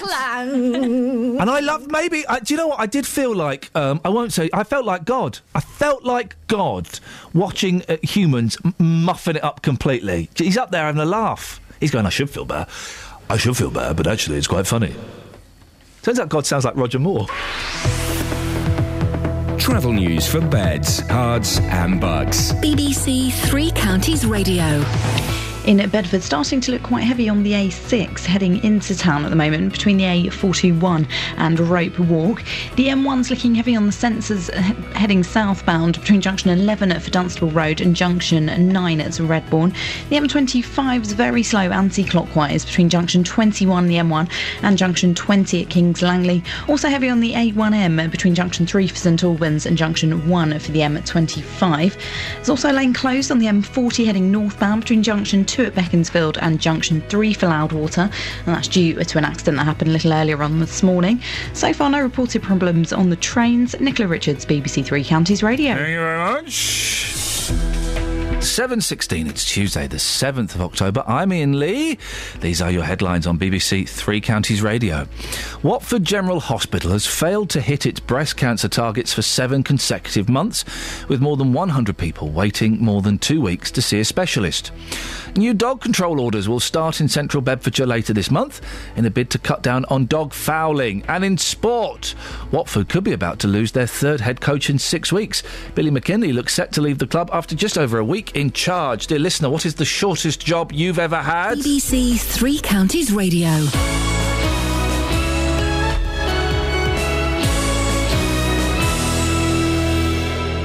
What's Rob going to ask his panel? Every weekday from three. Good afternoon, welcome to the show. Local people. What's your story? Seems there's a law for them and then there's one for the press, and I disagree with what they're saying. Local views. In some cases, sort of 40% loss in value of their properties. Has Kenny Luton got it right? There is a responsibility when you're paid from the public purse. Local life. Do you want to know how much my carer's allowance goes up by every April when the tax year changes? Two quid. Roberto Perrone. And is it fair to target people on benefits? Weekdays from three. BBC Three Counties Radio. Depends what the target is. If you're trying to claw back money that's being claimed uh, illegally, then yes, target them. If it's uh, at the end of a rifle, then no, don't target them. Benjamin's uh, about to prank me. Morning, Benjamin. Good morning, Dan. What would you like to say, prank call Benjamin? Uh, well, I have a comment on the flag scenario. Yes. I just want to say that I think if young people of today, these chavs, You're listening to a prank call from Benjamin live on BBC Three Counties Radio. they absolutely should fly the flag. I think This is not his real voice. they put on a lot of. Uh, He's pretending to be a posh old man. I'm guessing he's about, what, 26? Yeah? government coffers, and if they want to fly the flag, then I think they very well should do fly the flag. Do you not think the flag's a bit, Benj- a bit chavvy, Benjamin? I'm engaging in conversation to draw this out as long as possible. It's not working for him, not working for me. need to do Yes, Benjamin. Could be a swear coming up. Be careful. Put up a very, very nice vintage flag, possibly a, a, a navy. No, I don't think he's a swearer. I could still catch me out with a swear, but I don't think he is. And But fly we'll, that. we'll carry on. Yeah. What? What? What? What vintage? What year do you think it should be? Oh, anything I think he's just a just a friendly pranker, not a swearer, nothing nasty. 1912 onwards, that sort of thing, you know. Uh, Benjamin, what year were you born? Me, I was born in 1980, sir. Right, but, but why do you why do you sound like you're in your seventies? Well, don't Going to deconstruct him now. you know, maybe it's just uh, hark back to better days, you know, that sort of thing. Yeah, yeah. Do you want to say? Do you want to say? Good. I'll, I'll, I'll, I'll let him off gently. Do you want to say goodbye in your real voice? Goodbye. Thank you very much indeed. He didn't want to, but if you want to hear that phone call again, you can hear it in the podcast, dear listener. You can hear that in the podcast. Across beds, Herts, and bucks. This is Iain Lee. BBC Three Counties Radio. As pranks go, it's charming, just not funny. Now, allowing your dog to do one and then, uh, you know, do one uh, could hit you in the pocket if he uh, does one in central Bedfordshire. I'm talking poops. Dog control orders come into force on the 19th of this month, with owners at risk of a fixed penalty fine for offences like fouling and running free like young hearts in the wrong places. Well, Conservative uh, Brian Spurr is Executive Member for Community Services at Central Bedfordshire Council. Morning, Brian. Good morning. Why are these um, uh, orders necessary, do you think? Um, just good sense to have nice clean paths, nice clean play areas and things like that. I thought there was already. It's it's been such a long time since I've owned a dog. Thank goodness, I'm a cat person. I thought there was legislation in place already to stop um, uh, dogs uh, dropping one. Yeah, you're quite right, but we just put them all together. There were loads of different ones, and we've just put them all together in one so that it covers all the areas that it should do. Okay, so uh, it's, uh, and it says that if you you can be fined if you're spotted by a park ranger or a dog warden or a council officer. I didn't know any of those three things still existed anymore. I, I missed the parky. Yeah. Go, have, a, have a walk round Stock Grove Park, have a walk round one or two other areas like that. Sorry, I should have said Rush Park, not Stock Grove. Yeah, get, get the right park right. So, what, is there still a parky there? Yeah, well, there, there are rangers and people going Oh, around there all the time. We don't call them park keepers anymore. I'm showing my age, aren't I? yeah. Uh, so, uh, is that voice? Is that your real voice, or is that sort Wasn't he awful, Brian? We let these saps come on every now and then. It's it's good to give them some oxygen. And, and uh, you, dogs can't be let off in cemeteries as well. Yeah, if you were at a cemetery and a dog came along and it's happened that they start digging at a grave, you're not very happy, are you? No, you'd be a little bit disappointed, uh, I, I suppose. Uh, and so, just with the, the, the, uh, children's play areas where there are swings and things, you can't let them off the lead. Uh, are- are there other areas in parks where you can let them off the lead? Yeah, well, I don't. I, yeah, in some in some of our parks, yeah. Basically, it's where kids play, where football pitches are, where pitches are, where where you really don't want a dog to go there and do something and leave it there. Yeah. That that kids then fall on it and do that. Oh yeah, I, Um, I've got two little boys. I don't want them treading in that nonsense. So it's a common sense. It's a common sense one. You know that if people got a dog, yeah, and we've had dogs all my life except for the last few couple of years. Um, you don't want to take it somewhere, leave a mess that some poor kid's going to fall over, or anybody else. No. And th- what's this? Have you have you seen this, Brian? I'm going to by the way, do this. I'm going to say something quite unpleasant. Some people, you, uh, some people often pick up their dog's mess in their little plastic bags, then they leave it hanging from trees. Have you come across that? I have. Why would anyone Um, do that? Well, my, mine was quite good. Um, I saw a lady do that. She picked it up and hung it from a tree. Yeah. Uh, so I went up and said, you know, really not very sensible. It was there. She said, well, young man, which I knew I was in trouble as soon as she said. She said, young man, and whatever his dog's name, Doodles does this. I walk this way. When I come back, I pick it up and I then put it back in the bin. I don't like leaving it on the floor because other dogs come and do stuff on top of it. Um, um, she didn't actually tell the truth because it was still there the next day. Oh, that, that's a weird thing to do. It is one of those. It, it, I I think it's really sad that we have to have legislation for this. If you got a dog and it does a whoopsie, pick it up. That's your responsibility. You're right, Brian. It's common sense, and it's a shame that more people don't um, seem to. How will you judge if this has been a success? Um, if, if, if we find less dog poo. And is that is that your job to go out on uh, on a dog poo hunt? Yeah, yeah I, thi- I think I should do that so I get really elected. I go around all the all the children's playground and see what dog poo there is. Well, Brian, listen, you've been a good sport this morning. I hope it works because, you know, as I say, I've got two boys. I don't want them. You're constantly look out, mind the poo. Mind the poo. It's quite often it's their own, but never mind. Uh, that's uh, Conservative uh, Brian Spurr, Councillor Brian Spurr. Oh eight four five nine four double five five double five is the phone number. Across beds, Herts, and bucks. This is Iain Lee. BBC Three Counties Radio. Oh yeah. Hope you're enjoying your breakfast, guys. Hope you're enjoying your breakfast. There's a job, isn't it? Having to go around. Why do people do that? Why do people uh, collect their dog poo in a little red, um, opaque plastic bag and then hang it from a tree? What is that to ward off evil spirits? Is that their own form of uh, exorcism? Gosh. We've been speaking this morning about Billy McKinlay. I'm talking football. He was Watford's manager, coach, whatever it was. Head coach, thank you. For a week. And he's off. What's the shortest job you've ever had? Phil, what's the shortest job you've ever had? Uh, I had one for about an hour. Oh, wait, That's what? Maximum of one hour. What yeah. happened? Uh, well, I did an apprenticeship in mechanical engineering for four years, um, qualified or whatever. Then I decided I'd have a break for a couple of years. Yeah. Um, then I thought, well, there was quite good money in mechanical engineering, so I thought maybe I'll get back into it. Get a few quid, yeah, lovely. uh, got myself a job, and uh, here I was drilling these holes, and I thought, no, I can't cope with this, and Oh. um, I thought, no, it's not for me. So that was it. So, uh, I, but um, did you did you now did you do the uh, the thing that I've always wanted to do and never managed to do? Did you walk out and just never come back, or did you go to the Uh, boss and say, "This no, isn't for me, I'm- mate. I'm off." I went to the foreman and said, I said, I'm sorry, but this is just not for me. So, uh, uh, Oh, mate, it. well done. Because I, I have been in so many jobs where I've wanted to do that, and I haven't. I've got this weird, um, I believe it's called work ethics, where I kind of have to stay there until the job is done. yeah. Well, I mean, I'm, I'm, I'm very reliable now. I mean, that's obviously I worked in the casino business. I stayed at one place for 15 years. Blimey. After that, I mean, which I mean, it's quite sad, really, isn't it? I don't think uh, that is sad. You, don't- people don't tend to. You, you know, do you remember? I don't know how old you are. I remember that when people had jobs for life, literally for life, fifty years they'd be working in the same place. Well, that's no, you're right. I mean, where I'm working now, one of the guys, he's, I mean, they, they restructured last year, but up until that point, he'd been there since he was 18 and he's now retired. He was retiring age. Blimey.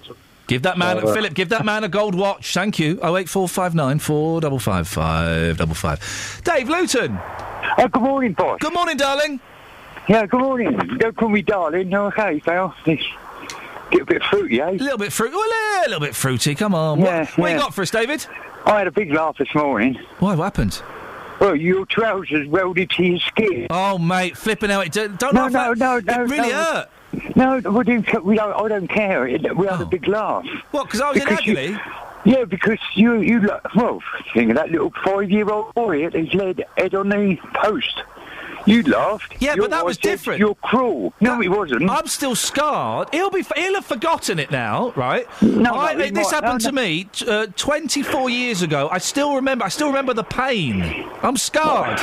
You with pain? I can't imagine it with you with pain. You've never got no pain. I got shot in the groin by water that was like 300,000 degrees centigrade. You were what about that little boy at five years old? Oh. Yeah, with all that big bump on his head. He'd be all right. You know, he could Knock be in some sense. pain now. You should look where he's. He's learned a lesson. Look where you're going. No, no, your wife was right. You're cruel. So it was cruel for me to laugh at a five-year-old walking into a lamppost. Yeah. Yeah? So we're all have. I bet all, everyone's laughing now on the radio that you caught your skin welded onto your trousers. Good. Good. Hello. Oh, he's gone. Yeah, hello. And about Watford General Hospital and these cancer people, breast cancer. I'm back. I think it's. I, I think it's a disgrace. Is it a hell mess? Hell mess. But I think it's a dis. Hey, Dave, can you help me? I've got a friend of mine, Scott. Oh, yeah. And he he's quoting you. He keep his his catchphrase now is "It's a hell's mess." Right? Well- That's not what you say, is it? No, a hell mess. Say again. Hell, mess. Mess. Say it again really slowly. no, no. Mess. Yeah. Yeah, say Thank again you. really slowly. That's all right, then. Mess. Okay. Yeah, that's it. Thank you. Say it again. Oh, I think it's disgusting. No, not that Yeah. one. The hell mess. Tough, mate. Just say it. Tough, mate. Say it. Tough, mate. All right. Oh, well. What, what, what, what do you like, Dave? I like the mushy peas. Okay, how does that make you feel? Traumanoid. All right. Bit of a mess, isn't it? Hell mess. Yeah. Well, thanks for calling, Dave. Okay, see you later, mate. Travel news for beds, cards, and bugs. BBC Three Counties Radio. Starting off on the M1 on the sensors, very heavy at the moment, heading southbound between junction 11 at Dunstable Road and junction 9 for Redbourn. The M25 building up, heading anti clockwise between junction 21 for the M1 and junction 16 at the M40. Take a look in Hemel Hempstead the A41, that's starting to build up between Two Waters Road and junction 20 for the M25. And the M40, there's one lane closed heading northbound between junction 2 for Beaconsfield and junction 3 for Loudwater. That's following an accident that happened a little earlier on this morning. Nicola Richards, BBC Three Counties Radio. Across beds, Herts, and Bucks. This is BBC Three Counties Radio.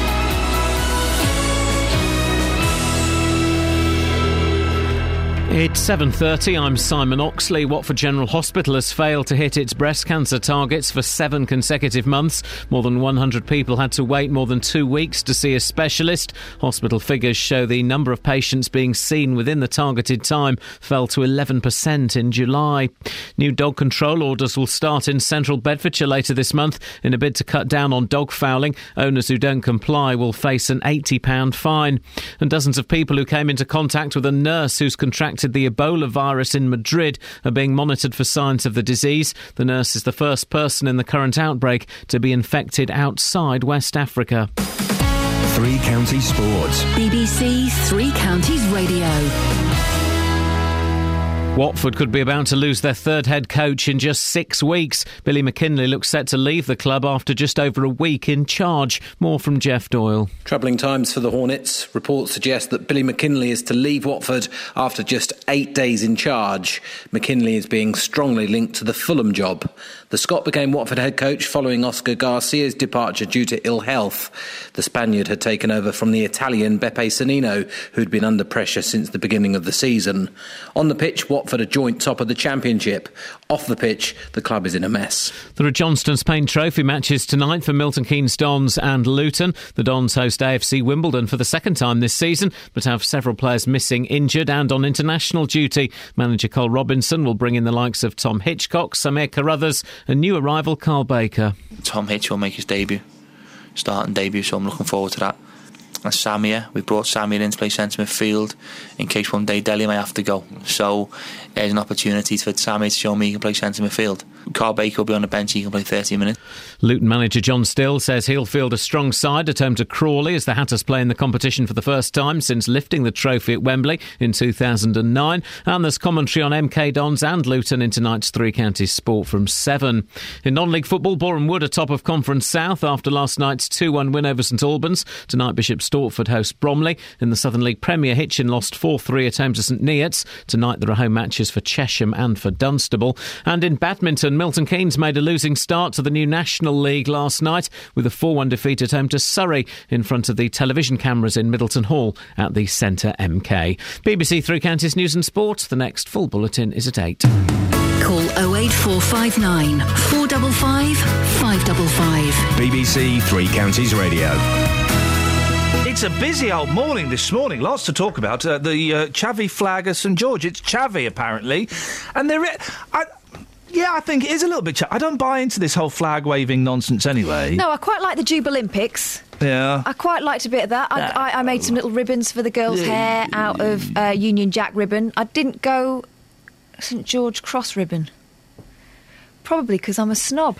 It's cha- it is a bit out- chavvy. It is a bit chavvy. You see it hanging out of um, bathrooms and bedroom windows on blocks of flats, and it's horrible, and it's dirty, and it's mucky, and it's unpleasant. I prefer the whole Great Britain thing anyway, and it's a bolder flag. Uh, it's more inclusive. I, I, I also don't see the point in waving a flag within your own country. Here we go. Look, this is interesting. Uh, Part of this survey, um, the, this social anthropologist, Kate Fox, said 83% of the English feel some pride in their country, with only 3% never feeling proud of it. I'm in that 3%. I, don't get the pride in the country. I wasn't bothered, but I've been foreign. I think if you've been foreign, What, up north? No, when I lived abroad, Well. I remember coming back. Oh, yeah, when I when I'd been in uh, France for a while, and Yeah. I, I came back on the Eurostar, and Yeah. just feeling that sense of relief that I was a, with my own again. Well, you can feel relief, and I'm glad I live here. There are worse places to live. I don't and feel it's pride. quite beautiful, actually. I mean, it's all, but I don't feel pride in that. I'm not proud that it's that there's some nice fields and we've got good cows. I'm not proud of There that. There are things I'm proud of about the country. What? Um, some of the music, you know, your, I like it. your I like- Benjamin Brittens and all that, you know, But I, of I like the Beatles. I'm not proud of them. shared heritage. I'm not proud of them. sense that. of humour, fair play. I, I, I think Jimmy stuff. Tarbuck's very. Why am I referring to people from, from Liverpool in the 60s? I think. No, you're not even Scouse, are you? I don't think so, our kids. Hey! All right, Sla. There we go. That's what I was doing. You know, I was in the Beatles. You know. Oh. Not sure which Beatle that was, but Oh. no, it was certainly one sounds of a bit them. like Ringo from Cilla, who went from being Ringo to being Irish. I'm Irish Ringo Starr, and I was in the Beatles. Um, anyway, that was a good voice. I didn't know I could do that. I'm not proud of being. I'm not proud of being. Oh, I would have pride in being English. Mm. I bet someone who's proud is this fellow. You're right, Justin? Yeah, absolutely. Of course, I'm proud. But, but where? Where is the pride? What? What for? Well, first of all, we've got some lovely cows in this country, uh, as you mentioned. That's Um, my team you're talking about.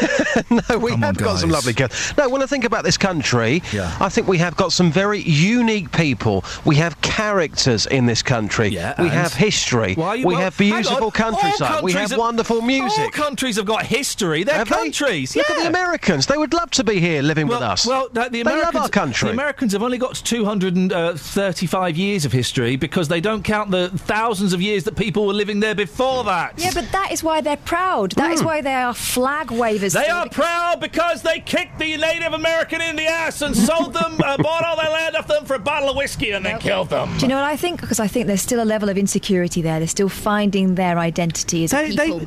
they, the, the Americans have got nothing to be proud of. They killed everybody who lived there or ripped them off. Mer- they bought, they bought America with beads. Oh, listen. With beads. Do you know what? Those people love their country. They fly Don't that those, love flag. people, those people love beads. they love their country. Uh, they fly their flag with pride, and I think that we should be taking a leaf out of their book. And they defend it with guns. How many people do you hear about in this country who moan about it, saying, "Oh, this country, it's gone to the dogs. It's absolutely awful." Well, if you feel like that, go. Do you know why they say that? Because we're here to stay. We've been here for millennia. I I like this co- this country. There there are w- m- really much worse places you could live in. Mm, Right? absolutely. much worse places. It's quite a good place. To live. There are better places to live in, but it's quite a good place to live in. But. I'm not proud of that. Why am I? Mm. Why am I proud that I came out of my mum on this bit of rock? That's what. That's where the pride is. It was. It was luck. Mm, It I was- just, I just find that a great shame. I Well, really do. Well, and I know, the thing is, I know you genuinely do find it a great shame, but We, we are getting deep, but seriously, I do find it a great shame. I think oh. it's very, very sad. Okay, oh wait, four five nine four double five five double five is the phone number. Um, I want to talk to you later on about this kid I saw walking into a pole as well, Justin. Whether it was it was funny or cruel. But before that, okay, Billy McKinlay, Yeah. Watford. You're loving this. I just find it fascinating because Watford, w- with all their troubles with managers this season, and Billy McKinlay looks set to leave today after just eight days in charge, after all of the managerial merry-go-round going on there, they are still second in the table. I just find the whole thing absolutely incredible. So they? Can I ask a question? Hmm. Right. Do they need a manager? Because what does what does the manager do? Does he sort out which which teams they're going to play and who sits where on the bus? Uh, not quite that, no. Right. Um, uh, what he does, he organises the tactics. Does he go for a 4 4 2? Does he go for a 3 5 2? Whatever he's doing, um, he's in charge of that team. So, results, whether they win, lose, or draw, whatever happens, it's all down to him. He is the mastermind of any team's success. So, yes, every team needs a decent manager. Why? Well, they've had they've had uh, what three in six weeks, so they obviously they don't. but mm, yeah, I suppose there's an argument What there. he, what, this is the thing. This is honestly gets me angry. What I don't get about managers and coaches and all this stuff, right? So they, the team plays badly in the first half. Hmm. So he gives them a talk in the in the um, in the intermission, right Hmm. in the dressing room. And what does he say? Right, you st- stop letting goals in. You get more goals in the, at their side. Go, now go on there, guys. what, what what does he say? They know what they've got. They know the rules. They know the point of football. Yeah, but it's all to do with tactics, isn't it? Oh, f- no, it's not, mate. you, you, the guy with the gloves on, you catch the ball when it comes towards you. Yeah, that's the, true. The guy at the front of the thing, go and score. But you've got 11 players on a pitch. If 11 players went onto that pitch and did exactly what they wanted to and ignored their manager, it would be absolute chaos out there. You need to have some sort of organisation, i.e., to compare it to your programme, are you going to come in this morning and just do whatever you want to? You, you'll do a bit of that, of course you will, but there's got to be some Well, sort of procedure in who's- place. Who's my Billy McKinlay? Uh, your Billy McKinlay would be uh, Catherine Boyle, your producer. Funny she'd leave after a week. Did that come out loud? Whoa! Is it? Whoa! This microphone's doing that thing where it's making me. It says different things to the what thing I'm actually saying. Spooky. Very spooky. Bit harsh. Justin, shortest job, please. You've uh, well, you've taken this to the streets. I have. Uh, for me, it was two days working in a sales job, and I said, ta uh, But uh, just to let you know, we have set the bar very high. You, would literally have just said ta as well. Ta-da! I'm off. Not Uh, for me. You Bye. later.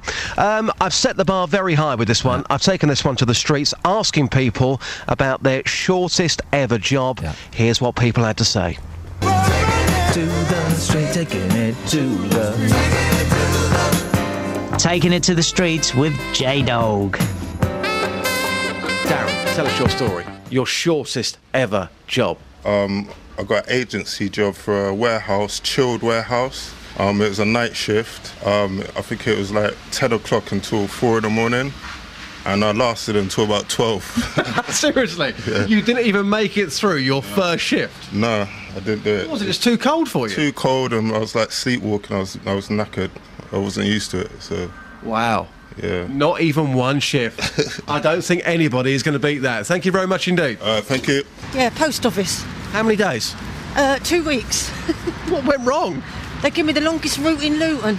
Stephanie, we're doing the Billy McKinlay phone in this morning. What's the shortest job you've ever had? I was in a bakery, and after three days, I was tired of waking up in 2 a.m. or something like this. So you said, enough's enough. I'm out of here. I had I had no fun with it. No, it's just not funny. What about all the cakes, though? That must have been fun. I'm not the sweet guy, uh, sweet girl. Got confused with your sex there for a second. Three days, we'll take it. Thank you very much. Vauxhalls. For how many days? No, our hot summer, 1976, uh, two weeks. Why'd you leave? Well, uh, that was doing my heading. And that was 76? Yeah. And that beef. Our hot summer. Yeah. And that beef hasn't left you, has it? No, no. If I'd have been there now, I'd have been, I'd have been there 38 years. Good maths. Thanks for your time, sir. All right. Justin, what is- stop flirting with the, the, the men and indeed some of the women when you do hmm. this job, please. I would say to you, beat this. That first person, not even one shift. He lasted about three hours. He was too cold. He went home. When he said it was a chilled warehouse, I thought that's the sort of place I'd want to work. But he meant a cold one. Yeah, absolutely. Yeah. I've never been able to do. I've never been able to. I've been in jobs that I've hated, and I've always had to stick them out to the end. But why? If you don't like something, go. I've got that thing of not quitting. Yeah, I've got that. I've, I was brought up to have a work ethic, Justin, which I think is is the problem with. Um, I'm going to say. What you saying? Young people today. What are you saying? I'm Well- saying you haven't got it, mate. Hey, listen, and some of those speakers there, it was a bit early. Oh, it was a bit boring. Get on with it. You're earning money. Just Hey, get your eye on the clock and keep moving. It's my opinion. Life is way too short. If you don't like something, there are plenty of other jobs out there. No, go and do well, so- another job. Hang on, sorry. It's not 1959. There's no other jobs out there. Uh, who says that? You get anybody on right now who, who works in recruitment, they will um, tell you there are um, plenty of Yeah. jobs out there for people who work hard. They would. They work in recruitment. Le- Why don't we ask one of the uh, just? Uh, uh I'm, uh, I'm not sure if it's shy or over two million people who are out of work. If there's mm-hmm. plenty of work out there. Well, I I was looking through my paper last week, and there are plenty of jobs from what I can see. If I was to lose my job today, I would certainly be applying for a whole host of those jobs. There are jobs out there. That is nonsense for you to say there aren't. Well, what about what, what, what's your message then, Justin, to the two million people who don't have jobs? How, go and have a look. Go and find a job. And if you don't like the job you're in, try something else.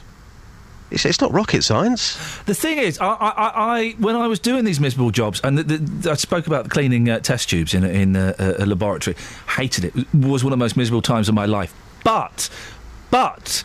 While I was doing it, man, I was dreaming about doing not quite this, but something along these lines. I was, Yeah. you know, I, it, it, it drove me on to, to achieve what I wanted to achieve. Yeah, no, I, I, I'd probably go along with that in saying that around, what, five years ago, I did a job for about a year that I absolutely hated. I was earning decent money, but I absolutely hated it.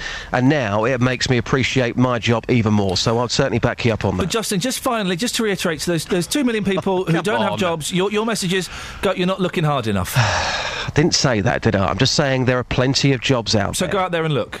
Well, yeah, if you so haven't your got a job... So your if you- implication hang is, hang on, your implication is, you're not saying go out there and look harder. You're actually saying go out there and look. The implication being they're not looking. I didn't say that, did I?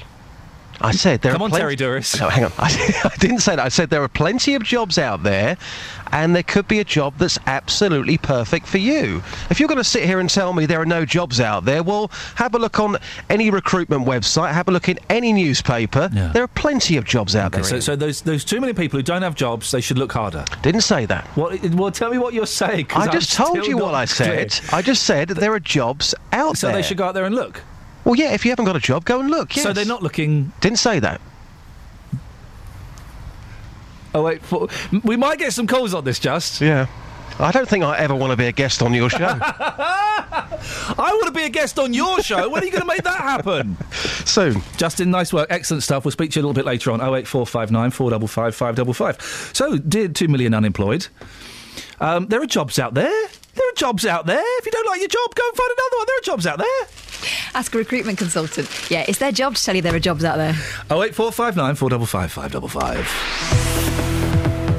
Travel news for beds, cards, and Bucks. BBC Three Counties Radio. Starting off in Dunstable, the A5, the High Street South at the moment is partially blocked just at Friars Walk. There's been an accident there causing these delays.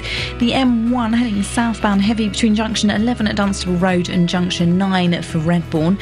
And having looked so far at the M25 heading anti clockwise, heavy on the sensors between junction 21, the M1, and junction 16 for the M40. Rather slow moving on the M40 on camera heading northbound from the Denham roundabout to the M25. And in Bournemouth, the Barnet bypass, that's looking heavy between Stirling Corner and Mill Hill Circus. Nicola Richards, BBC Three Counties Radio. Nicola, thank you very much indeed.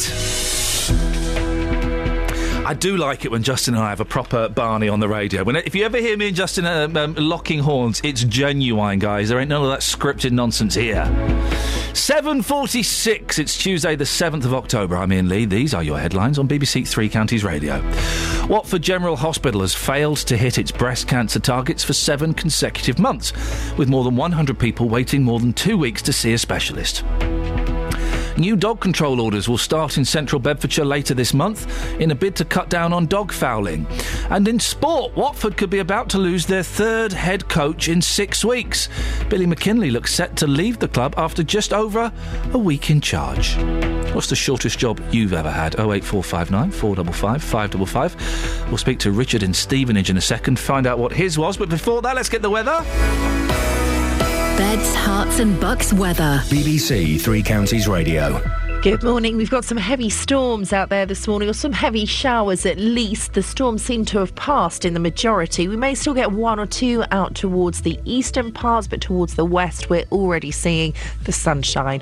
The clouds are parting, they're moving north and eastwards, accompanied by a southwesterly breeze, so we should get some decent sunshine really as we head through the remainder of the day. Still one or two isolated showers around, uh, but certainly not like the showers we saw earlier on this morning. The temperature a touch warmer than yesterday as well. We're looking at a maximum of around 15 Celsius. So Overnight, clear spells at first mean the temperature will drop fairly quickly, but the cloud increasing from the south through the night with it an increased breeze from the south means it will actually feel a touch milder by the time we get through to dawn. The minimum temperature, though, 6 Celsius.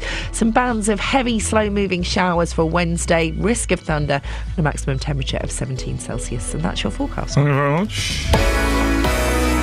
Music! Get ready. This is going to be an incredible collaboration. The lead singer of one of the biggest bands of this decade. On stage with one of the UK's most promising breakthrough artists. And an absolute legend of British rock. It's going to be very special. An unmissable BBC Music performance. Oh, I'm busy. 27 artists. One song. Tonight from 8 across the BBC. Um. Okay. Across beds, Herts, and bucks. This is Iain Lee. BBC Three Counties Radio.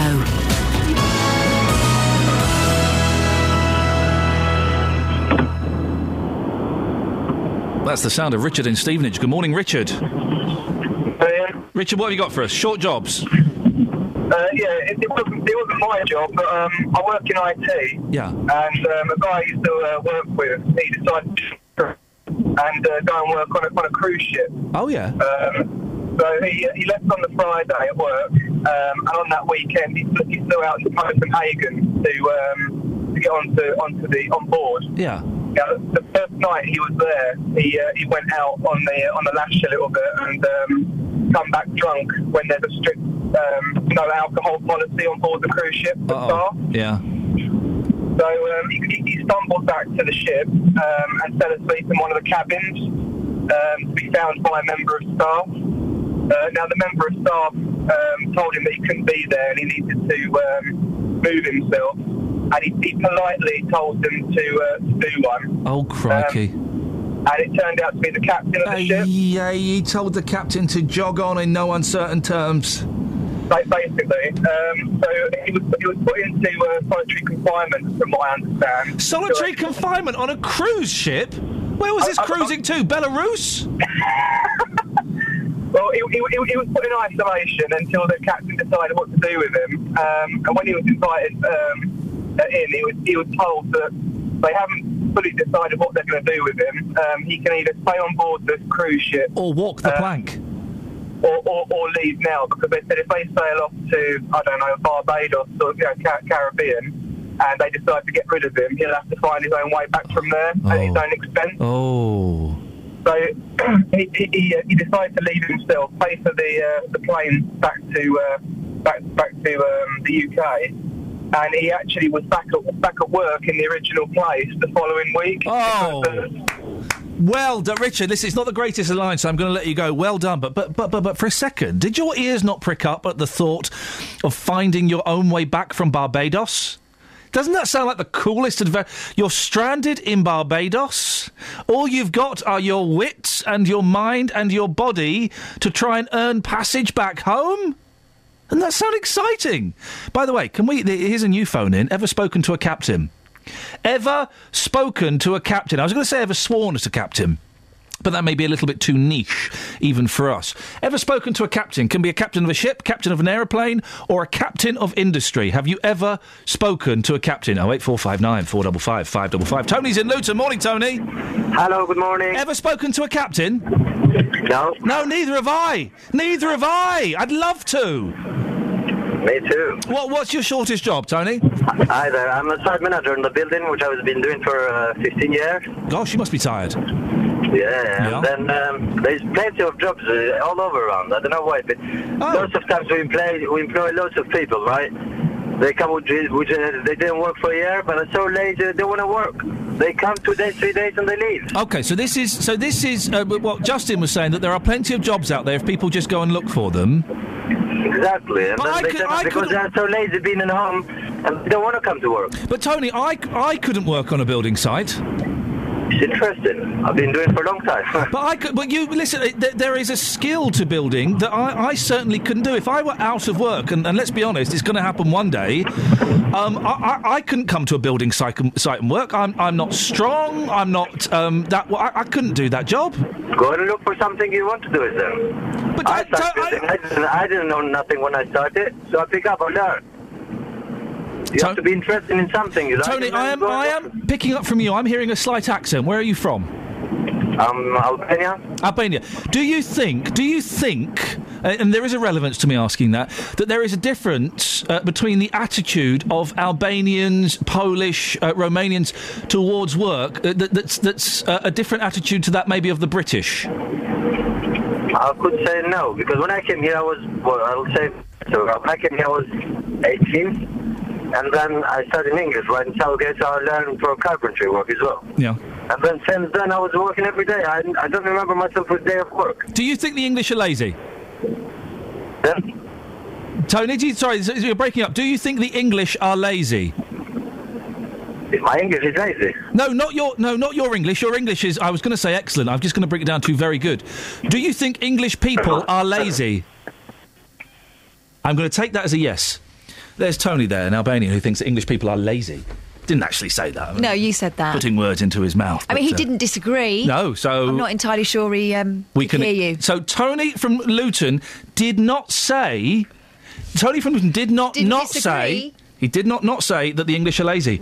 You, you take from that what you will, dear listener. I know what I'm taking from it. Tony didn't say it. He didn't say it. He did not say it. So extrapolate. Double negative. Thank you very much indeed. So basically, um, you want your response to Tony, please. Oh eight four five nine. Uh, the telephone number. Now. We've been following uh, the case of a Watford man looking to be rehoused by the council after his current landlord decided to sell up. Um, Steve was forced to give up work after damaging his neck and his back quite badly. He was fixing a boiler and it, something clicked and twisted and something shifted and he was in agony. He wants to uh, to move, but he also wants to keep his dog Lionel with him. As friends say, the pet is the only thing that keeps him going. Well, Steve's on the line now. Morning, Steve. Steve. Steve. Steve. we'll get Steve back. Steve seems to have disappeared. Uh, a little uh, recap. So he was going to be moved out of his flat. Council couldn't find him someplace with his dog. Um, and then they did find him someplace with his dog. And then that place fell through, Steve. So we weren't quite sure where you were now. Um, uh, good morning. Morning, Stephen. Um, at the moment, uh, it's uh, got no better than uh, when I last spoke to you. Um, I'm still looking for a place at the moment, and Watford Council haven't said that uh, they're going to help me. Right. So what's all this I've heard about a campsite? Oh yeah. Um, well, I've been ser- searching through various different uh, Gumtree, etc., trying to find uh, maybe a static home, maybe a caravan, something like that. And uh, I managed to get hold of a campsite in uh, Chorleywood that uh, will take me and the dog for a few weeks. You're going to go to a campsite? Yeah. Mate, it's October and it's freezing. I know, but it's, it's the only option. Um, Watford Council told me last week that they're not in uh, they're not in the business of rehoming pets, so I'm not prepared to give up my animal that have uh, taken the So- time to. Um, So you stay at the campsite. You stay at the campsite. Who's who's told you it would be for a few weeks? Well, it may be, it may be for even longer than a few weeks. Um, at the moment, they've got over 140 people in temporary accommodation.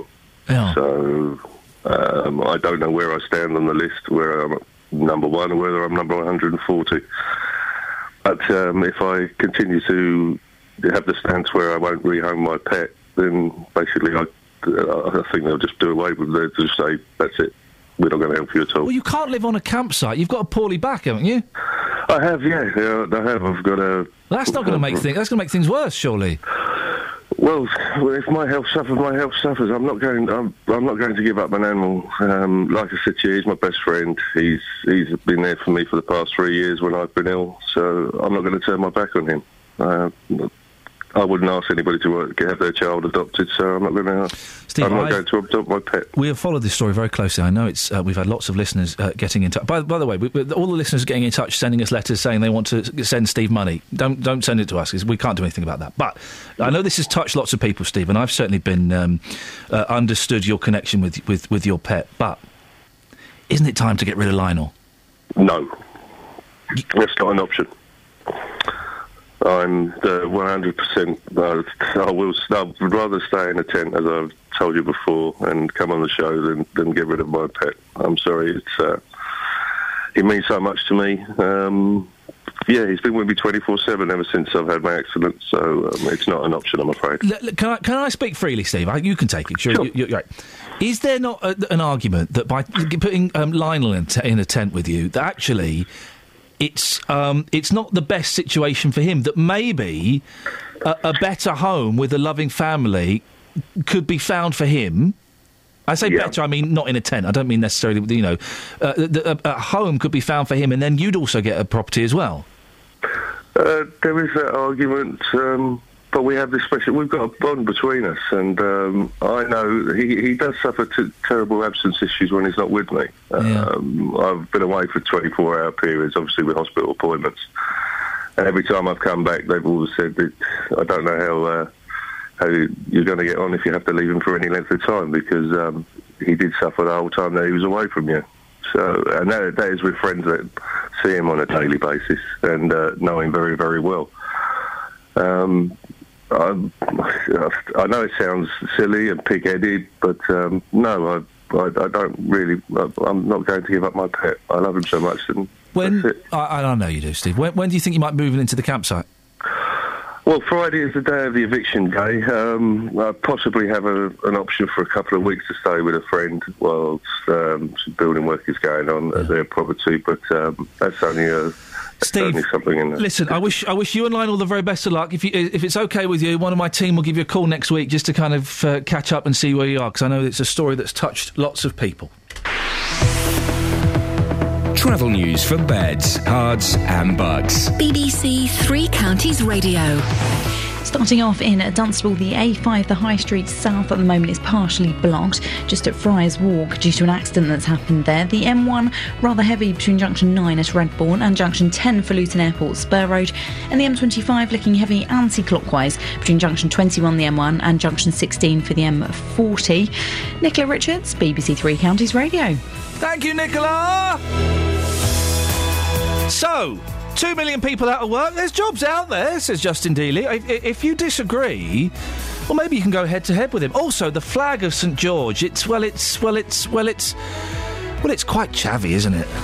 Local and vocal across beds, Herts, and bucks. This is BBC Three Counties Radio.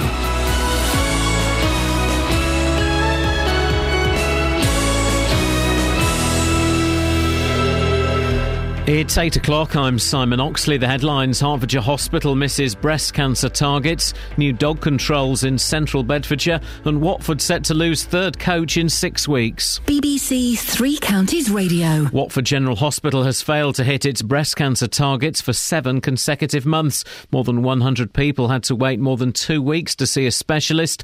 Hospital figures show the number of patients being seen within the targeted time fell to 11% in July. More from Craig Lewis. West Hertfordshire Hospital NHS Trust missed its two week target to see women with breast cancer symptoms for seven consecutive months. NHS guidelines state that 93% of patients should be seen within 14 days of being referred by a doctor. The Trust now insists it is in a position to offer all patients with suspected breast cancer an appointment within 14 days after putting on an extra 12 clinics a month. New dog control orders will start in central Bedfordshire later this month in a bid to cut down on dog fouling. Owners who don't comply will face an £80 fine. Councillor Brian Spurr says the orders will take effect from Sunday, the 19th of October. It's a common sense one. You know that. If people got a dog, yeah, and we've had dogs all my life except for the last few couple of years. You don't want to take it somewhere, leave a mess that some poor kid's going to fall over or anybody else. Investigations are underway into how a nurse working at a hospital in Madrid became infected with Ebola while caring for a priest who'd returned to Spain with the virus from Sierra Leone and later died. She's the first person in the current outbreak to contract the disease outside West Africa. A 29 year old man is in hospital with serious head injuries after being attacked in a Luton street on Saturday afternoon. The man was pulled from his car by two men in Douglas Road at 4.15 and was attacked with a hammer. He managed to drive himself to the Luton and Dunstable Hospital, but has since been transferred to Addenbrooke's in Cambridge. Police say they believe he knew his attackers. The state of police custody suites in Bedfordshire have again been criticised by a national watchdog. It follows an unannounced inspection with the Bedford cells closed as a result. More from Carol Abercrombie. Inspectors from the Prison Service and Inspector of Constabulary were told that a new custody unit is now being built at Kempston. They welcomed that, but found that of the 26 recommendations made after a previous inspection, only seven had been achieved. The report criticised staffing levels and highlighted that some children had to remain in custody as there was no provision in the area to accommodate them on bail. The Liberal Democrat leadership is facing a revolt at the party's annual conference in Glasgow today over a change in policy on airport expansion. Nick Clegg is backing a motion which would overturn the party's blanket opposition to any new runways in the southeast of England. In sport, Watford could be about to lose their third head coach in just six weeks. Billy McKinlay looks set to leave the club after just over a week in charge. The Scot is being linked with the vacancy at his former club Fulham just eight days after replacing Oscar Garcia at Vicarage Road. The weather a cloudy start with heavy, possibly thundery showers this morning, some sunny spells later, a maximum temperature 15 degrees Celsius. And you can get the latest news and sport online at bbc.co.uk slash three counties. BBC Three Counties Radio's big tour of beds, Herts, and bucks. The general upkeep of the town is very clean town. Telling everyone about where you live. Beautiful local place to uh, walk our dogs around and enjoy the area. All this week, we're exploring Stevenage. First time here, I did get lost because it's on the grid system. Fantastic community and people with a heart of gold. The big tour of beds, hearts, and bucks. BBC Three Counties Radio. Morning! Iain Lee, BBC Three Counties Radio. Coming up, we'll find out just why Watford General has failed people who may or may not have breast cancer. Is the flag of St George chavvy? Be hard pushed to argue it wasn't, I think. And apparently, according to uh, one expert, I say expert, I mean Dealey, there are loads of jobs out there. If you don't like the one you're in, you can jack it in and go and find something else. It's not 1963. And the shortest job you've ever had. It's a busy show this morning. If you want to take part now, would be an excellent time to call 08 459 455 555. Across beds, Herts, and bucks. This is BBC Three Counties Radio. Caterpillar Kath has got some Texas. We have. With regards to jobs, um, this is uh, from Monica in Bedford. I recruit people for work around the UK. I often find it extremely difficult to find people who want to work and will stay in the position for longer than three months. How much are you paying them and what is the job? Well, she, she says a lot of people don't really care because it's so easy not to work. No. It's not the case that British people are lazy. The government makes them stay at home and enjoy their time off. No. I had a situation, not once, where someone applied for work and when I called them back, I was told they're not really looking for work but needed proof to Job Centre that they're actively looking. If the benefits were cut, people would find the will to work. Yeah, there are some slackers like that. Of course there are, but most people, I genuinely believe this, and I have to believe this, otherwise I go mad. Most people want to work. Of course there are slackers who want to stay at home um, getting stoned and watching Jeremy Kyle. You know, good, good, good luck to those people. But most people want to work. How much are you paying them, and what's the job? If it's if it's minimum wage and it's you know cleaning out pigs' bottoms, I don't think that's actually a job. But there probably is a job s- that will involve that, but it Yeah. might not be the only task. Then you can understand why people wouldn't want to do it. We've also got some stuff through about the flying flag and Oh, whether oh, yeah. the Bit- English flag is Bit chavvy. chavvy, yeah.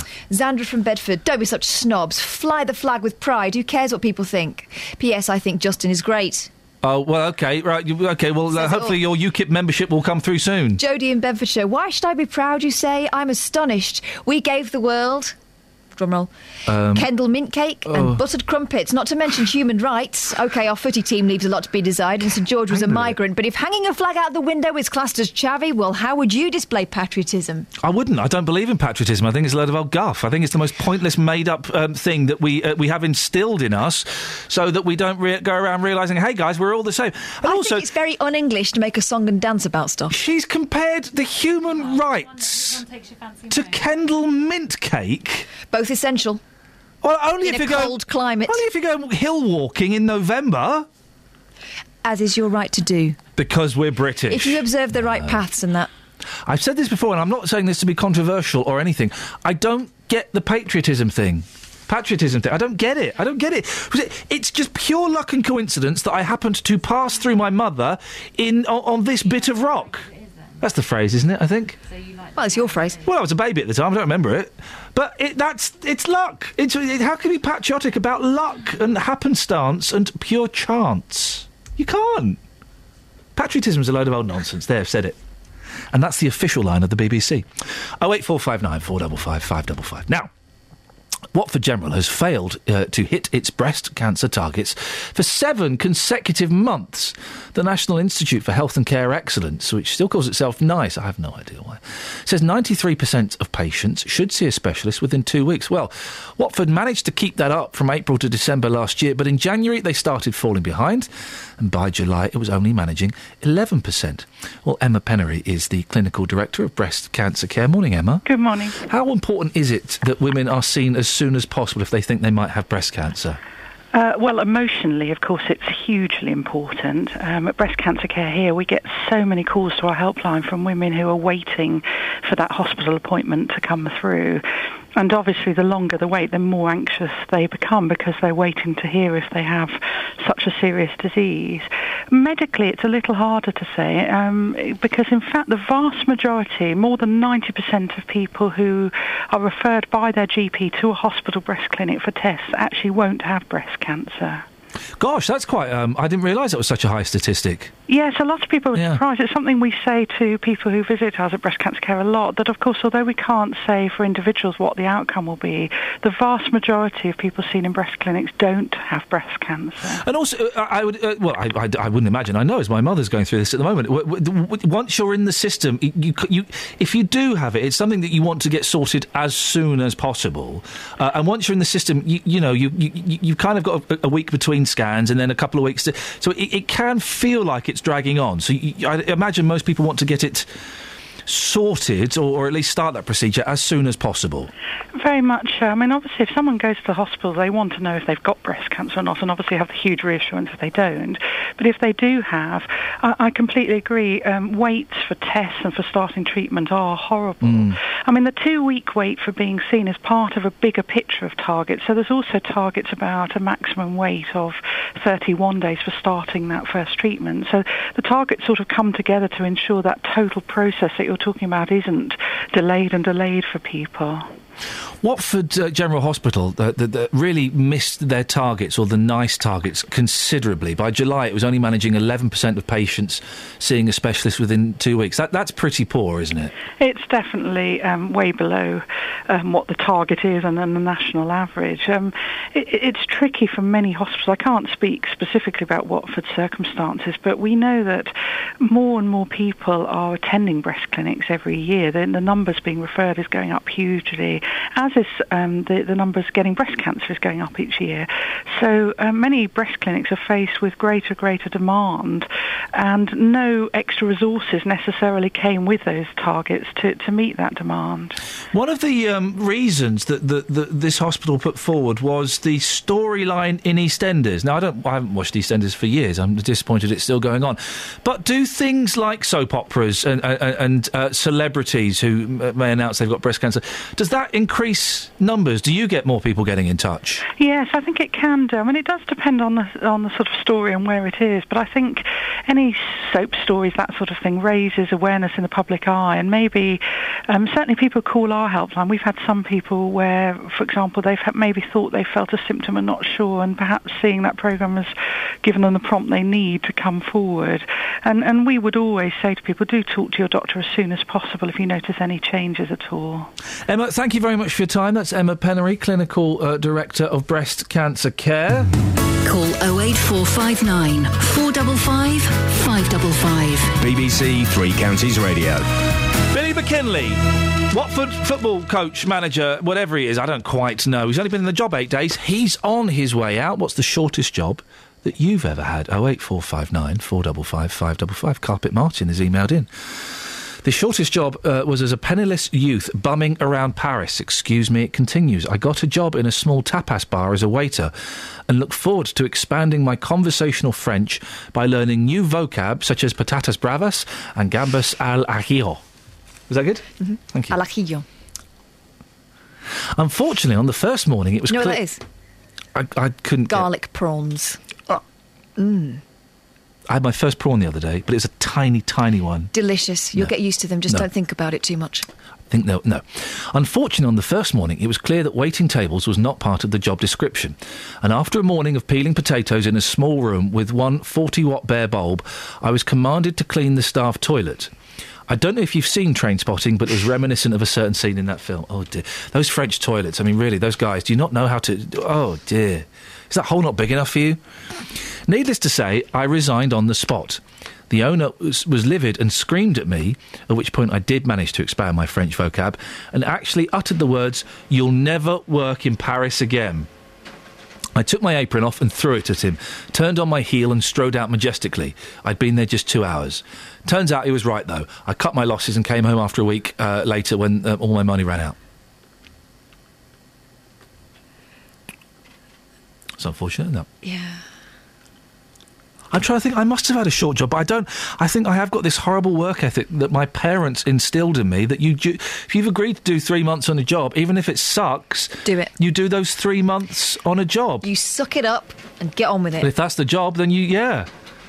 And you know, and we've all had to do that at some point. Yeah. Is that your mind I can hear? My mind ditching things I can't say on the radio. Yeah, I know. I think we're getting pretty close to the knuckle again. That was another job I had. Oh eight four five nine. Cleaner. Sure, why not? Oh eight four five nine four double five five double five is the telephone number if you wanted to give us a call. We're also asking the flag of St George. Who's printing off a book? Upstairs. Can you pack it in, please? Pack it in, guys. I'm going to take all the paper out of the printer. If They, they, they don't listen to this show. We we know that. We have evidence they don't listen uh, to this show. What happened to Stephen Luton? He didn't pick up. Stephen Luton, what are you playing at? Twin Yeah, Peaks he is had- coming back. Oh, I did. I watched that and have no idea what it was about. I like the first series. It's great. And I got halfway through the second series, then they revealed who the killer was halfway through the second series. The dad, wasn't it? Yeah. I read the Spoiler alert, guys, sorry. Secret Diary of Laura Palmer. I read that. that was quite rude. That Yeah. went round the class. I like, I tell you what I liked in it. Sherilyn Fenn, Which one was that? um, the one with the beauty mark, Yeah. the sort of um, Ava Gardner type. She really was. Um, I liked, I liked the, the Twin Peaks of Sherilyn Fenn. Good, wasn't it? Really excellent. I'm gonna, tell you what, while you're listening to the travel, I'm going to Google her and find out what she looks like now. She looks like herself, but a bit older. Thanks. Travel news for beds, cards, and bucks. BBC Three Counties Radio. Starting off on the A1, the Great North Road, that's queuing at the moment on all approaches to the Black Cat roundabouts. The A1M are rather heavy moving, heading southbound, just around junction 7 for Stevenage. And taking a look so far in Dunstable, the A5, the High Street, is partially blocked because of an accident just at Friars Walk. And the M25 heading anti clockwise, very slow on the speed sensors between junction 21, the M1, and junction 16 for the M40. The M40 London bound, very slow around junction 4 for the High Wycombe Handy Cross roundabout. And so far on the trains, no reported problems or delays. Nicola Richards, BBC Three Counties Radio. Thank you very much indeed. Hey, do you know, I'll tell you exactly who Sherilyn Fenn looks like. Kirstie Allsopp. She does a bit, yeah. She looks exactly like Kirstie Allsopp now. Our very own Liz Flower. There we go.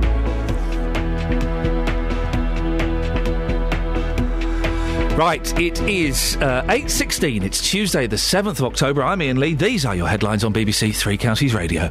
Watford General Hospital has failed to hit its breast cancer targets for seven consecutive months, with more than 100 people waiting more than two weeks to see a specialist. New dog control orders will start in central Bedfordshire later this month in a bid to cut down on dog fouling. And in sport, Watford could be about to lose their third head coach in six weeks. Billy McKinlay looks set to leave the club after just over a week in charge. BBC Three Counties Radio.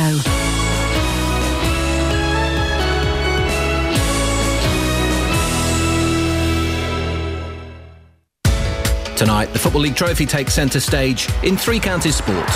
We'll bring you two games from the second round, including Luton versus Crawley We're just less than 90 seconds in.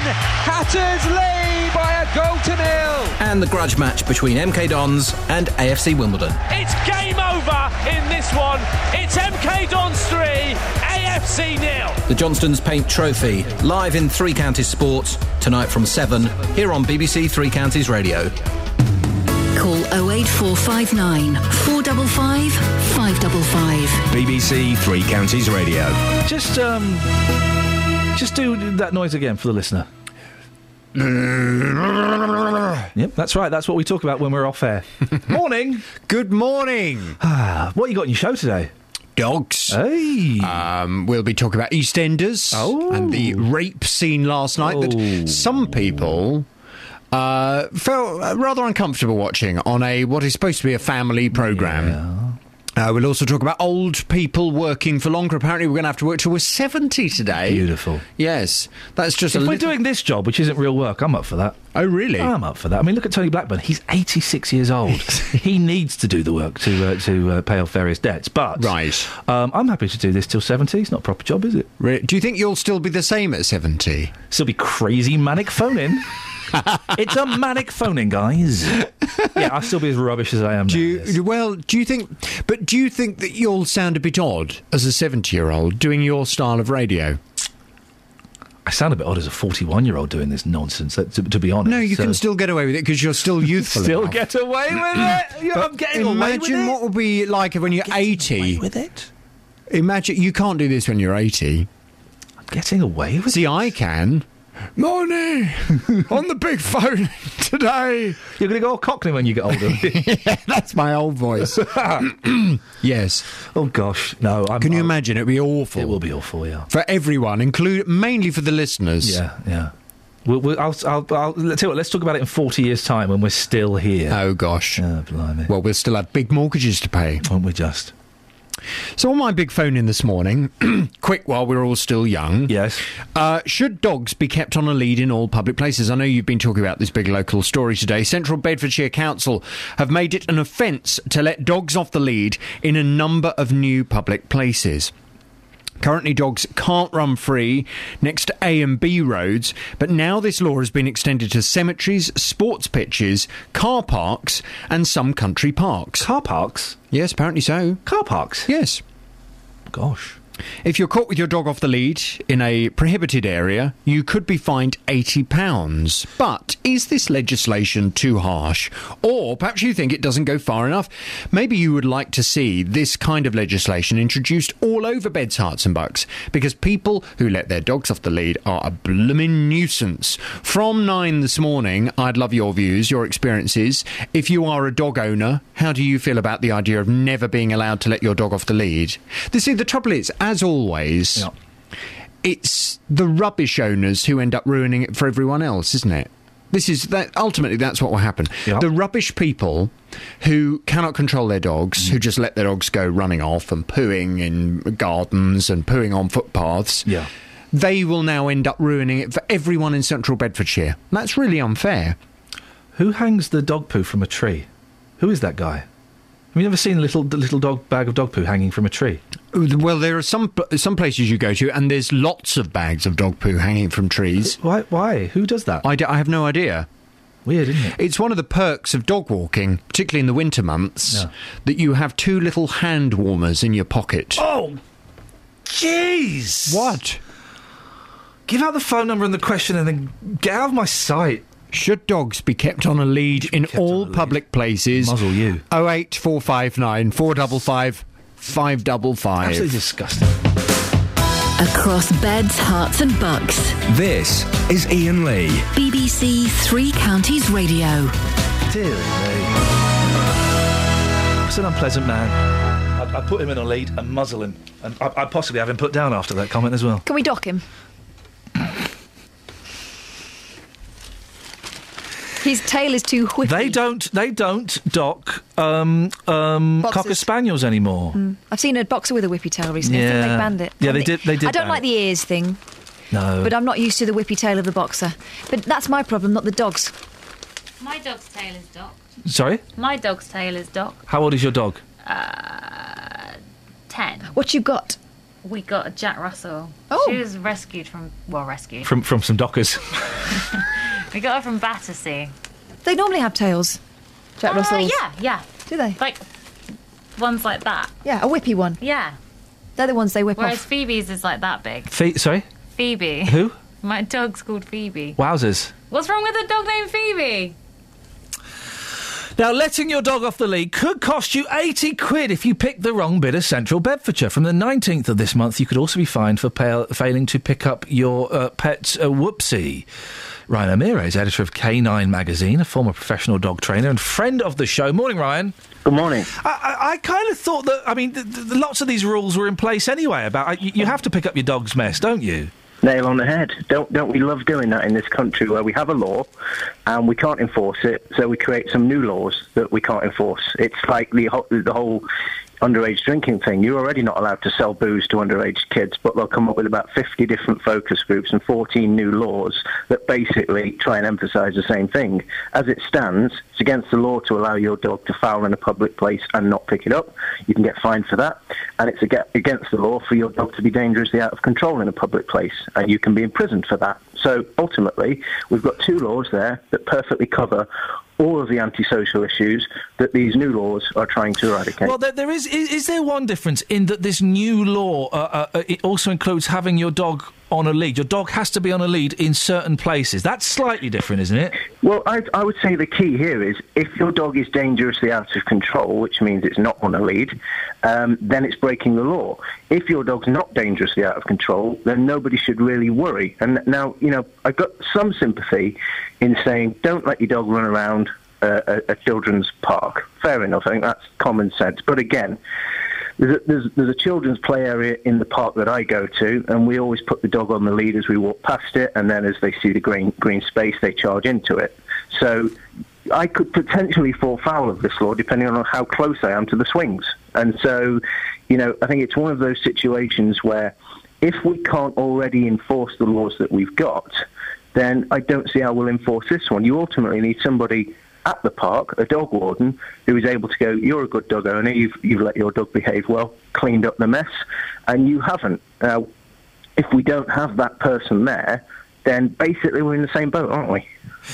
Uh, you say if your dog's wildly out of control, things can happen to dogs, can't they? They can be completely sane and calm. Then I had a friend of mine whose dog um, got stung by a bee, and he went nuts. And you can't predict those things, can you? You, you're right. I mean, similar things with fireworks, for example. You can get a perfectly calm dog who hears a loud bang in the distance and all of a sudden becomes a very agitated dog. And I think, again, that, that comes as part of being a responsible dog owner, which is to, to understand how dogs think. And the first things you have to understand as a dog owner is that dogs are not people. They don't think like people and they don't react to situations like people, except for the fact that, like people, they are unpredictable. And so the amount of people who have dogs and think that their dog is completely predictable and is kind of a little talking Disney character is quite frightening. So I think that's a bigger issue that we should tackle, which is just simply educating dog owners to understand how dogs work and trying to avoid dangerous situations like letting your dog chase children around the park. Who's the fella who keeps hanging the bags of dog poo on the tree? Well, as disgusting as he is, he's not putting them in his pockets and keeping his hands warm because that's rank. That's, that's Isn't you know, I- that horrible? Thank That- you. Absolutely. I mean, I, I've looked after like a hundred dogs and cleaned up tons of the mess. But would I ever stick it in my pocket? Oh. N- Not, not a chance. Not a chance. But yeah, that, uh, that guy lives around me as well. He gets about, doesn't he? Ryan, listen, I, always a pleasure to talk to you. Ryan O'Meara, editor of K9 Magazine. He's got cats as well, so don't completely write him off, okay, guys? Uh, former professional dog trainer. The uh, tree hanger lives near me too. He gets around that fella, doesn't he? Who, who is it? It's like a dirty Christmas tree. if you put it in a bag, you're halfway there. Just stick it in your pocket. Don't, don't say that to my kids, because my kids would love that. What? Dirty Christmas tree. they would flipping love that. Horrible things. The poo, dog poo. That's the thing with the cat. I don't know where she does it. Yeah, probably your neighbour might have a clue. Tough. It's tough luck, isn't it? Get a cat.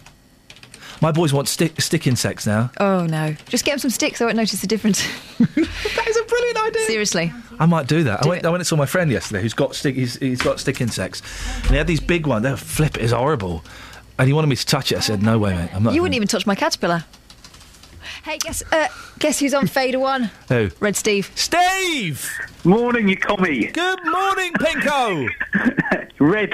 What, Red? Hello, Red Steve. How's it going? Red Robert, red. what you got for us? I'm right, right and white. Uh, well, okay, that's one way of looking at it. Yeah, go on. What, what you got? Which one are we going to be talking about, the flag or the jobs? Let's go for the jobs first. Jobs, right. If we didn't have so many immigrants come here and flooding the market, we, the, the British workers would have a high rate of pay and would be willing to go to work. That's I think issue. it's I think it's That's great, one Steve. issue. I think it's great that um, the market has has normalised itself and that there is real co- there is real competition out there, real competition. No, no, no, no. It's not. They're, they're sending the money home to build lovely houses while we're sitting here in our little dungeons, and when we're old, we They're- die a horrible death. They're not they're not hard workers though, aren't they? No, well, the British are the hardest working in the world, Oh, mate. mate, I not t- hard. I've told this story I've before. seen them. I've, uh, listen, when we got our loft conversion done, right? Yeah, I told you about that. Let's not go down the loft conversion. The Polish I told you what I people, the Polish people turned up half past seven every morning, and they So would some- they would sometimes leave seven, half seven in the evening. We felt a bit bad, so we got um, uh, two uh, English teams in, one to install a window, one to lay the floor. Right. The people I'm laying the floor turned up at half past ten in the morning, went home at three o'clock in the afternoon. It took them three days. They could have done it in one. The window was six weeks late. Ladies and gentlemen, I rest my cases. I take my hat off. I go to sleep in the spare room. Steve, whenever I get a tradesman or try to get a tradesman, he does that thing of, well, I can't do it this week. Oh, busy, you might be aren't we? lucky next month. You wouldn't If you're get busy, that. you're bu- if you're busy, you people are busy. Hang on. busy. Who's this in the background? Who's your comrade? Oh, it's, it's, an, it's another. It's another white who's right. Okay, Steve. Thanks. We're, we're kind of bordering a little bit on the uh, on, on the edge of language. It makes What, me bordering? Slightly uncomfortable. Yes. If Mm. anyone, you know, uh, I mean, uh, well, he's he's he's white, and he thinks he's right. So that's actually a statement of fact. But if anyone found that offensive, then. Enough. I'll Take it work this with morning. Steve. It's Steve's mouth. It's, it's, it's, it's Stephen Luton. If you want to go and find him. It's, it's hard work this morning, isn't it? I'm really um, feel like I'm running uphill. Okay, well, why don't you just have a little breather? Yeah. And we'll find out what's going on on the road. Sweet. Travel news for beds, cards, and bucks. BBC Three Counties Radio. Starting off on the M1, it's very heavy heading southbound between junction 11 at Dunstable Road and junction 9 for Redbourn. In Dunstable, it's queuing at the moment on the A5, the High Street South at Friars Walk. That's following an accident that happened a little earlier there. In Ware, the A10 heading southbound's partially blocked on the entry slip road um, from the A602 to Westmill Road. That's due to an accident that's happened there as well. And the M25 anti clockwise, very slow on the sensors between junction 21, the M1, and junction 16, the M40. And taking a look at the train so far this morning, no problems or delays. Nicola Richards, BBC Three Counties Radio. Across beds, Herts, and bucks. This is BBC Three Counties Radio.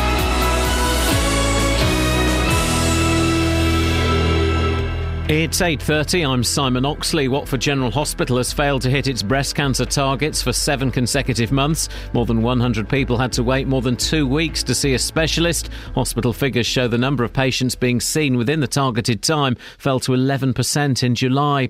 New dog control orders will start in central Bedfordshire later this month in a bid to cut down on dog fouling. Owners who don't comply will face an 80 pound fine. And the Liberal Democrat leadership is facing a revolt at the party's annual conference in Glasgow today over a change in policy on airport expansion. Nick Clegg is backing a motion which would overturn the party's blanket opposition to any new runways in southeast England. Three Counties Sports. BBC Three Counties Radio. Watford could be about to lose their third head coach in just six weeks. Billy McKinlay looks set to leave the club after just over a week in charge. More from Jeff Doyle. Troubling times for the Hornets. Reports suggest that Billy McKinlay is to leave Watford after just eight days in charge. McKinlay is being strongly linked to the Fulham job. The Scot became Watford head coach following Oscar Garcia's departure due to ill health. The Spaniard had taken over from the Italian Beppe Sannino, who'd been under pressure since the beginning of the season. On the pitch, Watford are joint top of the championship. Off the pitch, the club is in a mess. There are Johnstone's Paint Trophy matches tonight for Milton Keynes Dons and Luton. The Dons host AFC Wimbledon for the second time this season, but have several players missing, injured, and on international duty. So Tom Hitchcock and Samir Carruthers will start. Luton manager John Still says he'll field a strong side at home to Crawley. And as everybody knows, I want the individuals to flourish. I want the individuals to get better.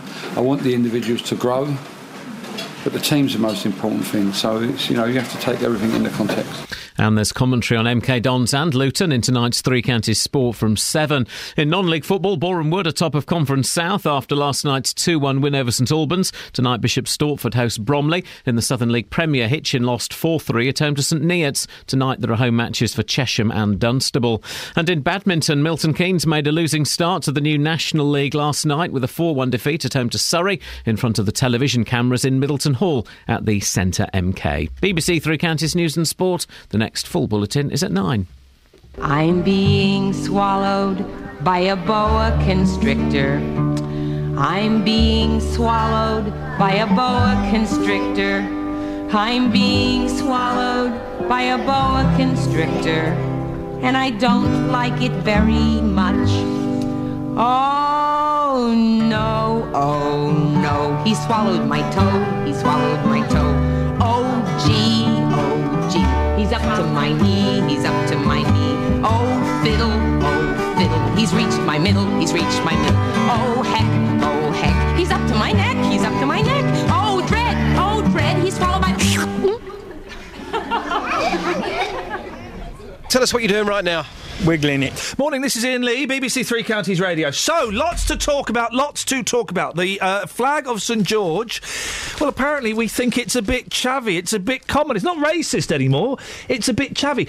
And there is a point to that, isn't there? You see it hanging out of bedroom windows, out of bathroom windows, and it's dirty. And the only thing that's hanging it up there is the fact that the window is shut, trapping it there. It's horrible.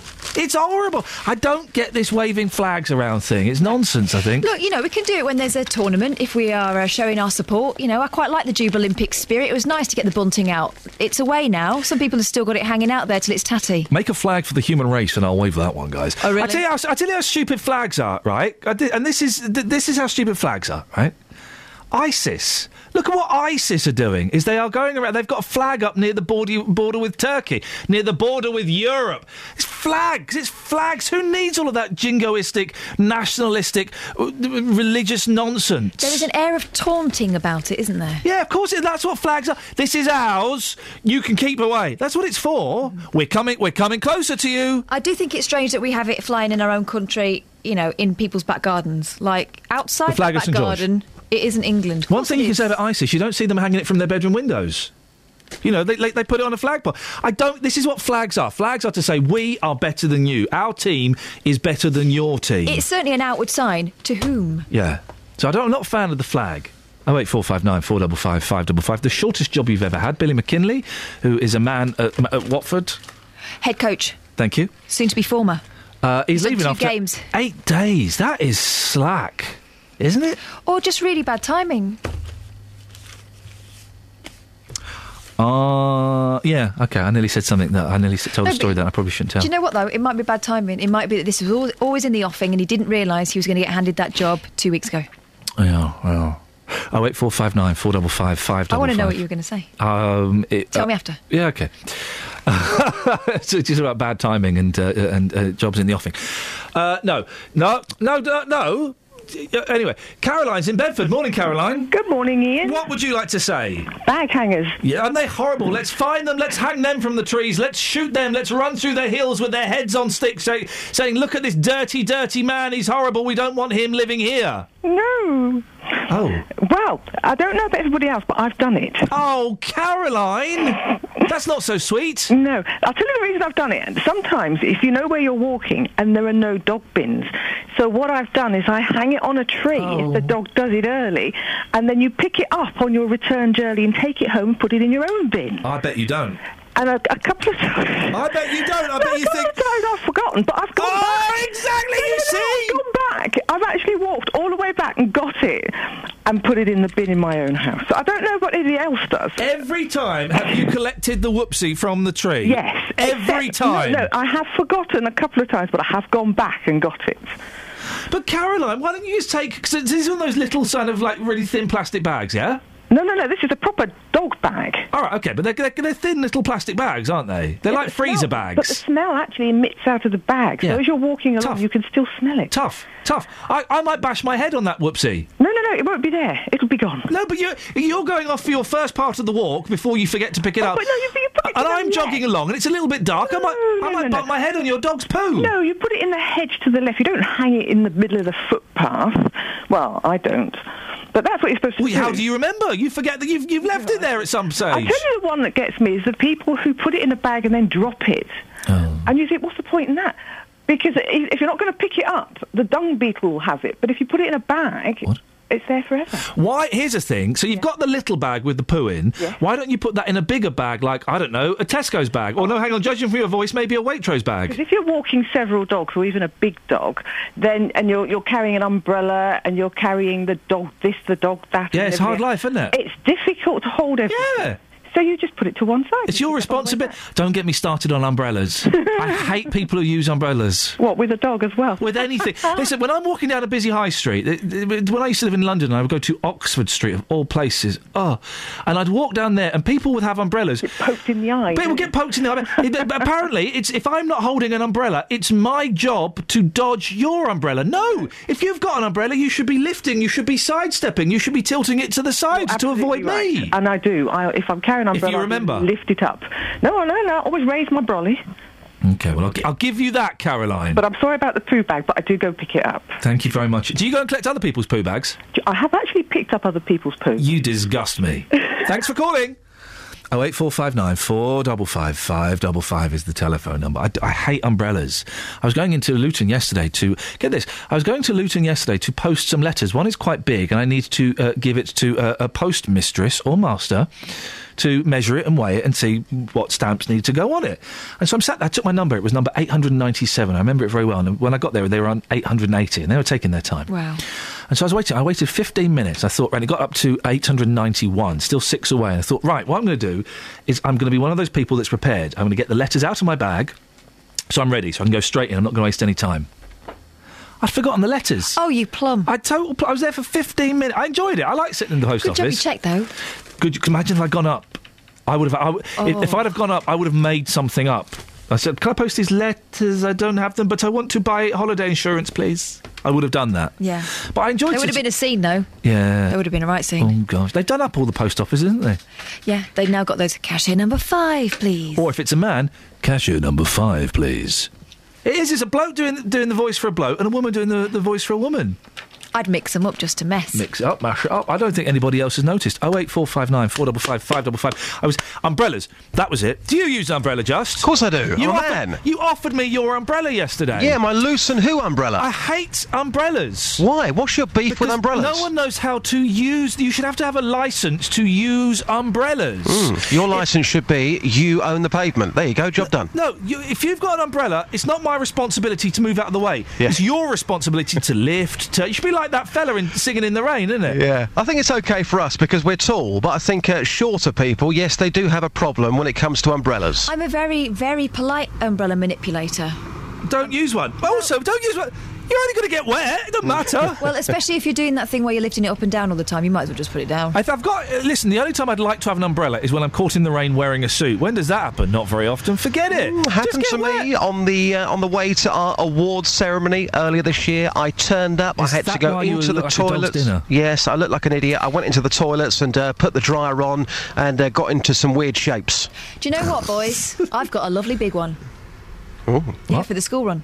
It's the only one that's worth having. The other ones all blow inside out. This one is a massive. Oh, yeah, no, golf and umbrella. Hate it. But it's when you've got it on when you've got it done up. You see, Yeah. it, you have to beat time on the ground with it. There's no other option. How would you hold that? How are you supposed to hold like a cane? Don't take an umbrella. You've got to be prepared. No, why don't you? wear- Well, you're a woman. Why don't you wear one of those plastic transparent headscarves? Well, it was, it was, it was fine for my mum and my nan. What was your? You saying my? You saying my? There's something wrong with my nan? She's dead. You're going to diss my dead nan on the air? That is outrageous, mm, Catherine. terrible. That attitude makes me sick. Justin, what have you been talking about? Uh, jobs. Uh, we have been talking about uh, Billy McKinlay this morning, the uh, Watford manager, Yes. who's uh, set to leave today after what eight days in charge. Brilliant. Uh, fascinating. Um, so we got talking about short jobs, and you took a phone call from Tony uh, at about ten to eight this morning. Somebody who came to this country to work and to work very hard, and he was accusing English people of being lazy. Yeah. Correct. Yeah, that's correct. Well, I've taken this one to the streets, and I don't think we've ever done a feature like this before. So I've been asking foreign workers for their perception and their thoughts on English workers. Beautiful. I think people will certainly want to respond. Here's what happened. Madam, if you don't mind me asking, whereabouts um, are you from? Slovakia, Okay, and how long have you lived in Luton for? four years. And have you got full-time work? Yes, Very personal questions. What do you do for a living? I'm working in warehouse com- for warehouse company. Okay. An honest answer, please. Do you think that that some English workers are incredibly lazy in this country? Yes. Tell me are- why. Because they are just on the benefits and they, they are lazy to work. They have the chance to go for benefits and they prefer it. So you're from Romania. Yeah. How long have you been living and working here in the UK? For the last five years. All going well for you? Yeah, was good. I'm working hard for my money, so. So in those five years, you've never been out of work. Uh, just for a short while, but uh, I managed to do my own company. So basically, I'm working for myself. I'm as like a self-employed. We had a really interesting call from Tony earlier on in the show, and I'm going to put this to you again. Be honest, just give me your honest opinion. Do you think there are a number of, of English people living in this country who are just lazy? They don't want to work, and if they do get a job, they would do the bare minimum. Well, to be honest with you, uh, some of them they stay on benefits. For example, they have children and all that, and uh, they just basically stay on benefits. I think that is the the fault is the gov- government fault. It's not it's not people fault. It's government fault because uh, government en- encourage the the the the people the people to stay on benefit. Just lastly, you say you've got your own business. Yeah. Would you always prefer to employ a foreigner over an English person because you know that a foreigner will work harder? Uh, yeah, yeah. To be honest, it's like that. Yeah. Gosh. There you go. What? And uh, uh, I can kind of see their point. I can, I Mm. can see that to a certain extent.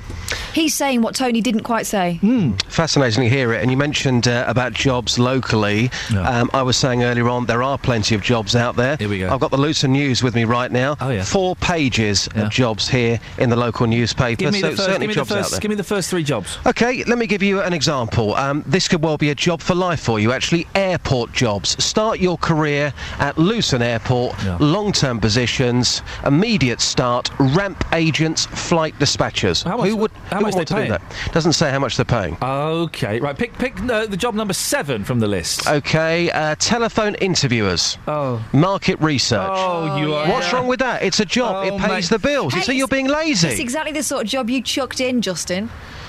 I may have chucked it in What's to go for, for a job that I prefer to do. it? Okay, um, here we have uh, operations controller, full and part-time What positions does that available. mean? What does that? I don't know what an operations Uh, controller is. Experienced operation controllers to handle client bookings and vehicle operations in Luton. I, d- I still don't know what that means. They want experience. I haven't got experience in that, so that job's out for me. Next Okay. one. Uh, what have we got here? Uh, HGV driver? I haven't got the a license. Next. Okay. Payroll operator? Competitive Oh, rates on. of pay? Oh, hang on. Because if you're on the payroll, you can fiddle it, can't you? Is that, that's one of the rules, isn't Quite it? possibly. But cemetery and grounds administration assistant, part-time. That, means, that means gravedigger. I would have that. Yeah? I would be a gravedigger. Rod Stewart was, wasn't he? Customer service and sales advisors. So you're working behind a till? There's lots of jobs. I'm not saying that, that there are jobs out there that are going to be perfect for you. That hopefully will come at some point in the future. But to say there are no jobs out there, I've got the local paper here, four whole pages of jobs. We don't know what those jobs pay, but Justin, thank you very much. Trucker Chris, stay there. We'll come to you after this. Travel news for beds, cards, and bucks. BBC Three Counties Radio. Queuing at the moment on all approaches on the Great North Road to the Black Cat roundabout at the moment as those roadworks continue there. Take a look in Ware and the A10 heading southbound. At the moment, the entry slip road's partially blocked just at Westmill Road. Um, there's been an accident there. The M1's looking very heavy heading southbound between junction 10 at Luton Airport Spur Road and junction 9 at Redbourn. And the M25 anti clockwise, very slow between junction 20 at Kings Langley and junction 16, the M40. The A41 also heavy on the sensors between the Hemel Hempstead turnoff and junction 20 for the M25. Nicola Richards, BBC Three Counties Radio. Thank you, Chuck.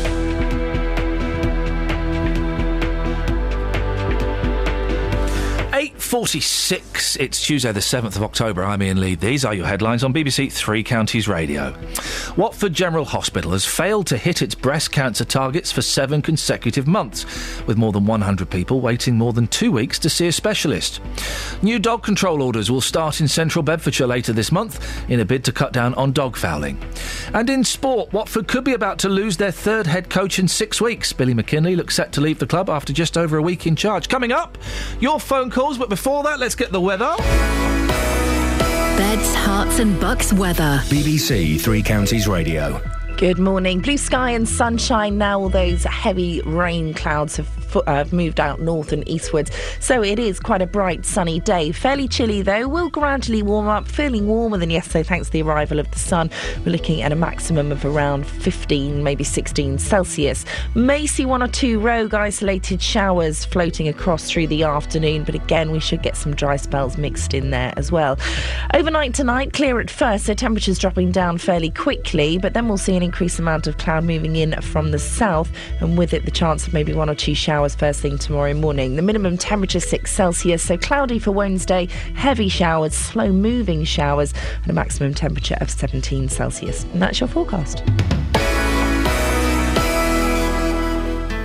Every weekday from 12, Nick Coffer brings you BBC Three Counties Red. I've got some great interviews coming up. He was in the trenches in, in France and he was shot. We both look at each other in amazement and can't believe how far we've come with the company, and we love it. We love every day that we do the cakes. Nick Coffer. We're telling people go out and find about your family story and come back and pay tribute to them in, in a way that is a living, breathing legacy. Got a strong local link, hasn't it? A strong local link. Amy Merritt, she's originally from New Zealand, now settled in Buckinghamshire. Nick Coffer. I think it could be brilliant. Weekdays from 12 on BBC Three Counties Radio. Oh eight four five nine four double five five double five. Trucker Chris, morning, Chris. Good morning, guys. How are you? Yeah, I'm all right, thank you, boss. What you got? Uh, yeah, quickest jobs. oh yeah, go before, Yeah, before I went back to lorry driving, uh, I am actually a qualified carpenter and joiner. And um, I went for a job with one, you know, these people that build these mobile homes. Oh yeah. I went for a job there and see the boss and everything, and he gave me an interview. He said, "Yeah, okay, fine, start Monday." Well, I went in on the Monday, get my tools out of the car, and put them where he wanted me to. And I see the other boss Oh yeah. that was there that should have been in with the interview, but he wasn't. He said, I understand you're a, you're a carpenter. I said, yep. Said, city and guilds and all the rest of it. He said, well, basically, all I want is somebody that can saw a straight line and hammer a nail. So I said, sorry, mate, you don't want me. And that lasted about 10 minutes. I said, I'm not sorry, I'm not going to drop my standards just Oh, for you. so, so he, that was he- it. Well, he wanted you to do a really basic thing, and you were a little bit more skilled than that. Oh yeah, I mean, I, I mean, I've, I've done a five-year apprenticeship. I'm a full qualified carpenter and joiner. I mean, How no, how satisfying was it, Chris, to tell him to jog on? Very. Yeah, it I'm must a, have been. I'm a, I'm, a, I'm a craftsman. I mean, any, any anybody with any sense can saw a straight line and hammer a nail. Well, you say I'm sorry. that. uh, You say that. You, you, you've not seen me at work in the in the shed because I can't do that. it's easy done. It's easy done. Easy done. Chris, I, listen, I'm, I'm I'm filling for time. Really, I know you don't want to talk to me, do you? I do. I No, do. you don't. And, and, and lady. That's who you want to talk to. Go on, you talk to her. Chris.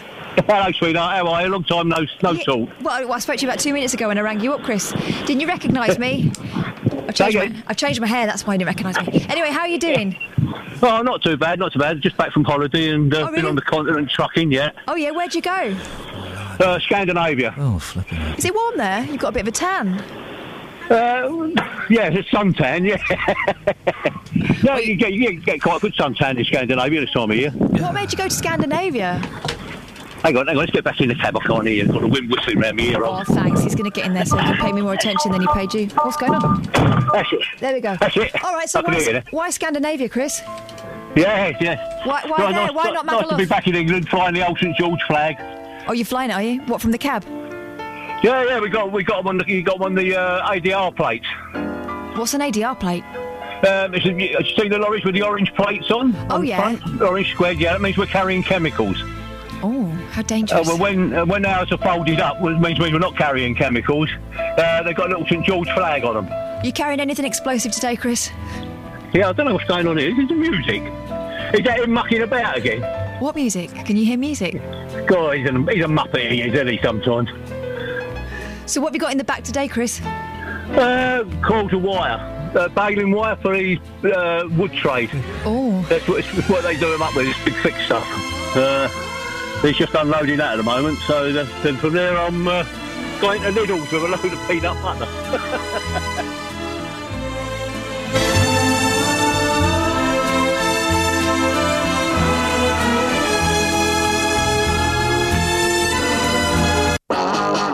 What a load of old rubbish.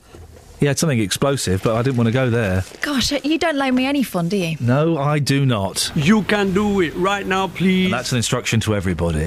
what, what a what a boring man. What are you talking about? G- g- well, just driving around with bales of copper in his thing, and he's been hmm. to sca- oh, f- don't. The thick stuff as well. Leslie's in, yeah, exactly. Leslie's in Luton. Speaking of thick stuff, morning, Leslie. Hello, good morning, good, Iain. Good morning, Leslie. What you got for us? Yeah, about work, yeah? Hmm. I've got a friend, he works Okay, two jobs. you got a friend who works two jobs, yes? Yeah. Um, he works nights and Are he you ner- are you nervous, Leslie? You sound very nervous today. What are you doing? Um, no, I'm, I'm not feeling very well. Hey, what's wrong, man? For some reason. What's wrong? No, um, I've got a bit of um headache. I've been doing a lot of nights lately, so They, those nights, uh, those nights um, can be. Uh, no, I don't want to say killer because that will worry you, but they can be really draining, can't they? yeah, they can affect your brain or something like that. Yeah. well, make sure you drink plenty of water. Do you, do you meditate, Leslie? Um, no. You should meditate. I, I've started meditating again, and it helps my headaches. Does it now? Yeah, I get a lot of headaches, and it helps them. Oh, I must try that then. You give it a go. Anyway, go on. You got a friend who works two jobs. Yeah, yeah. He he um he starts seven o'clock in the morning. Yeah, finish four. Yeah. Yeah. Then at night he comes in at night. Um, start at eight o'clock. Yeah. Right. Then finishes at five o'clock. What? Right. Yeah. And Hang on, and, and that's what he does. Right. Yeah. No. Hang on a minute. This is that doesn't work. He's, he's obviously overlapping.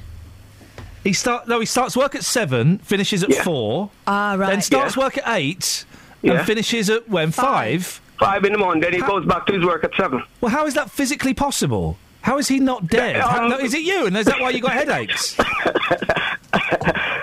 Um, he, he told when my boss found out about this. You know, my boss said, um, there could be a health and safety issue. Yeah, there could be.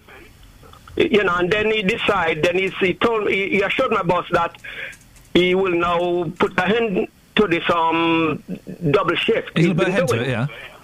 But we notice he's been coming in, and when he comes in at night, Yeah. he's keep on nodding off. Have you asked him about it? Well, I didn't ask him, but he did tell me. Say, Les, I still, I still kept my day job. You know, I still have it. Oh, I still go into it. Is, and why is he doing it? Is it because he's desperate for the cash? He needs the money, or he's just No. greedy? No, what he says, he says, um, um, uh, um, because he doesn't get um proper um um pay or proper hours in the day job, so you have to take on two jobs. Oh. So, so, so I said that will kill you. Yeah. You can't sustain that, can you, Leslie? No, no, no, no, you just can't. Unless you're a security guard, then you can have a proper kip, can't you? I'm a security guard. No. How long do you sleep for when you're on on the, on the job doing nights? Um, uh, what you meant? Well, when your security guards uh, are, when they're doing it at night, they're allowed to have a sleep, aren't they? I, I always see them sleeping anyway. which which security guard is that, and which company is that? well, but so how, how long do you sleep for then, Leslie, when you're working? Well, I come home. Sometimes I'm home at um six o'clock. But when you're when you're doing the security work, what room do you go off to have a little sneaky kip in? No, we don't do things like that. Okay, you don't. Leslie. Of course you don't. But if you were to pick a room to have a little sneaky kip in, no, you don't. No, no, you don't do things like that because you've got to be up and alert all the time. No, I eh, know what you security guards do. You've got those scanners, haven't you? And you go around and you scan the barcodes in the room to show that you've done your, your little walk around. Then you're allowed to sleep for a couple of hours. I don't do that. I Oh. cover I, I cover banks and um. Well, don't big tell us. Don't tell us which bank, Leslie, because everyone knows you're having a sleep. Then they'll you'll, they'll get done. Leslie, it's always a pleasure to talk to you. Keep up the good work. Go and have a rest. You do sound absolutely shattered. Bless him. Don's in Milton Keynes. Good morning, Don. Hello, mate. How you doing? I'm all right, thank you, boss. What you got?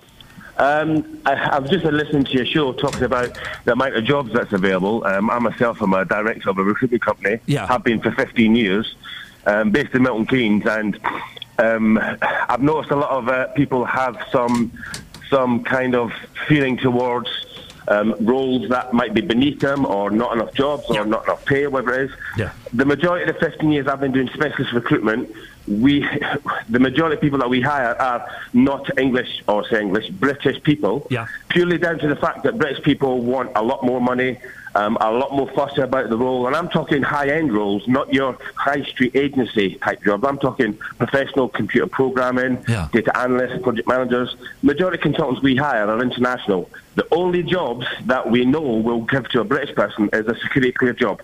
One that you need to be security cleared, so you need to be in the country for at least three to five years. Every other job goes to international. And are you making that choice to give it to internationals, or are British people not coming forward for those jobs? No, no, the British people do come forward, but one in 10, one in 15. So when we're looking at 15 different Oh. CVs, yeah, we, as, a, as a recruiter, it's my job to choose the best skilled, best experienced, best fit consultant for any project. And I, I tell you now, every single time, it's always an international consultant. You'll get a much better job. And I'm not est in any way. I, I, I'm not racist. I'm not being selective based on nationality. I'm being selective on the person who I, I know will get offered. So, Don, let me just able to do a clarify. To job. We've only got 45 seconds left. Are you saying, uh, just to be completely clear, are you saying one of two things? One, are you saying that there are too many foreign nationals, or that, the, No. British people are a little bit lazy and that the foreign nationals are better at the jobs? Uh, it's the second The second point, one, I thought 100%. Yeah. 100%. Don, listen, uh, it's, it's right at the end of the show. Maybe next time you call in, we'll, we'll speak to you a little bit earlier because um, it was an interesting point to end on, I've made it? a note of uh, Don's We'll, details. we'll speak to Don. I, I, I thought that's what he was saying. I just wanted to be 100% clear to make sure that we were all uh, singing from the same songbook. Yeah. Do you want to close that now? Yeah, sorry. Uh, that's it. That's a lot. JVS up next. Let's get the trav. Travel news for beds, cards, and bucks. BBC Three Counties Radio. Starting off on the A1, the Great North Road at the moment is queuing um, on all approaches to the Black Cat roundabout at the moment. Take a look at the A505 heading southbound. It's partially blocked at the moment um, due to an overturned car there. Take a look at the M1. That's looking heavy between junction 10 at Luton Airport Spur Road and junction 9 for Redbourn. And the A41 on the sensors looking quite heavy between the Hemel Hempstead turnoff and junction 20 for the M25. The M25 itself very slow anti-clockwise between junction 20 at Kings Langley and junction 16 at the M40. And the M40 is looking heavy on camera from the Denham roundabout to the M25. And the M40 rather heavy London bound between junction 5 at Stoke Church and junction 4 for the High Wycombe Handy Cross roundabout. Nicola Richards, BBC Three Counties Radio. Nicola, thank you very much. Excellent stuff as per usual. Right, that's it. That's your lots. I think we got away with it one more time. Back tomorrow at 6. JVS is up next. Thank you, Catherine. Thank you, Alice. Thank you, Justin. Thank you to everybody who uh, gave us a call.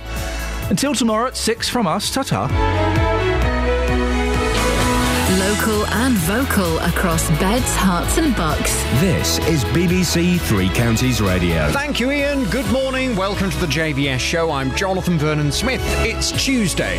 It's nine o'clock, and on the big phone in today, should dogs be kept on a lead in all public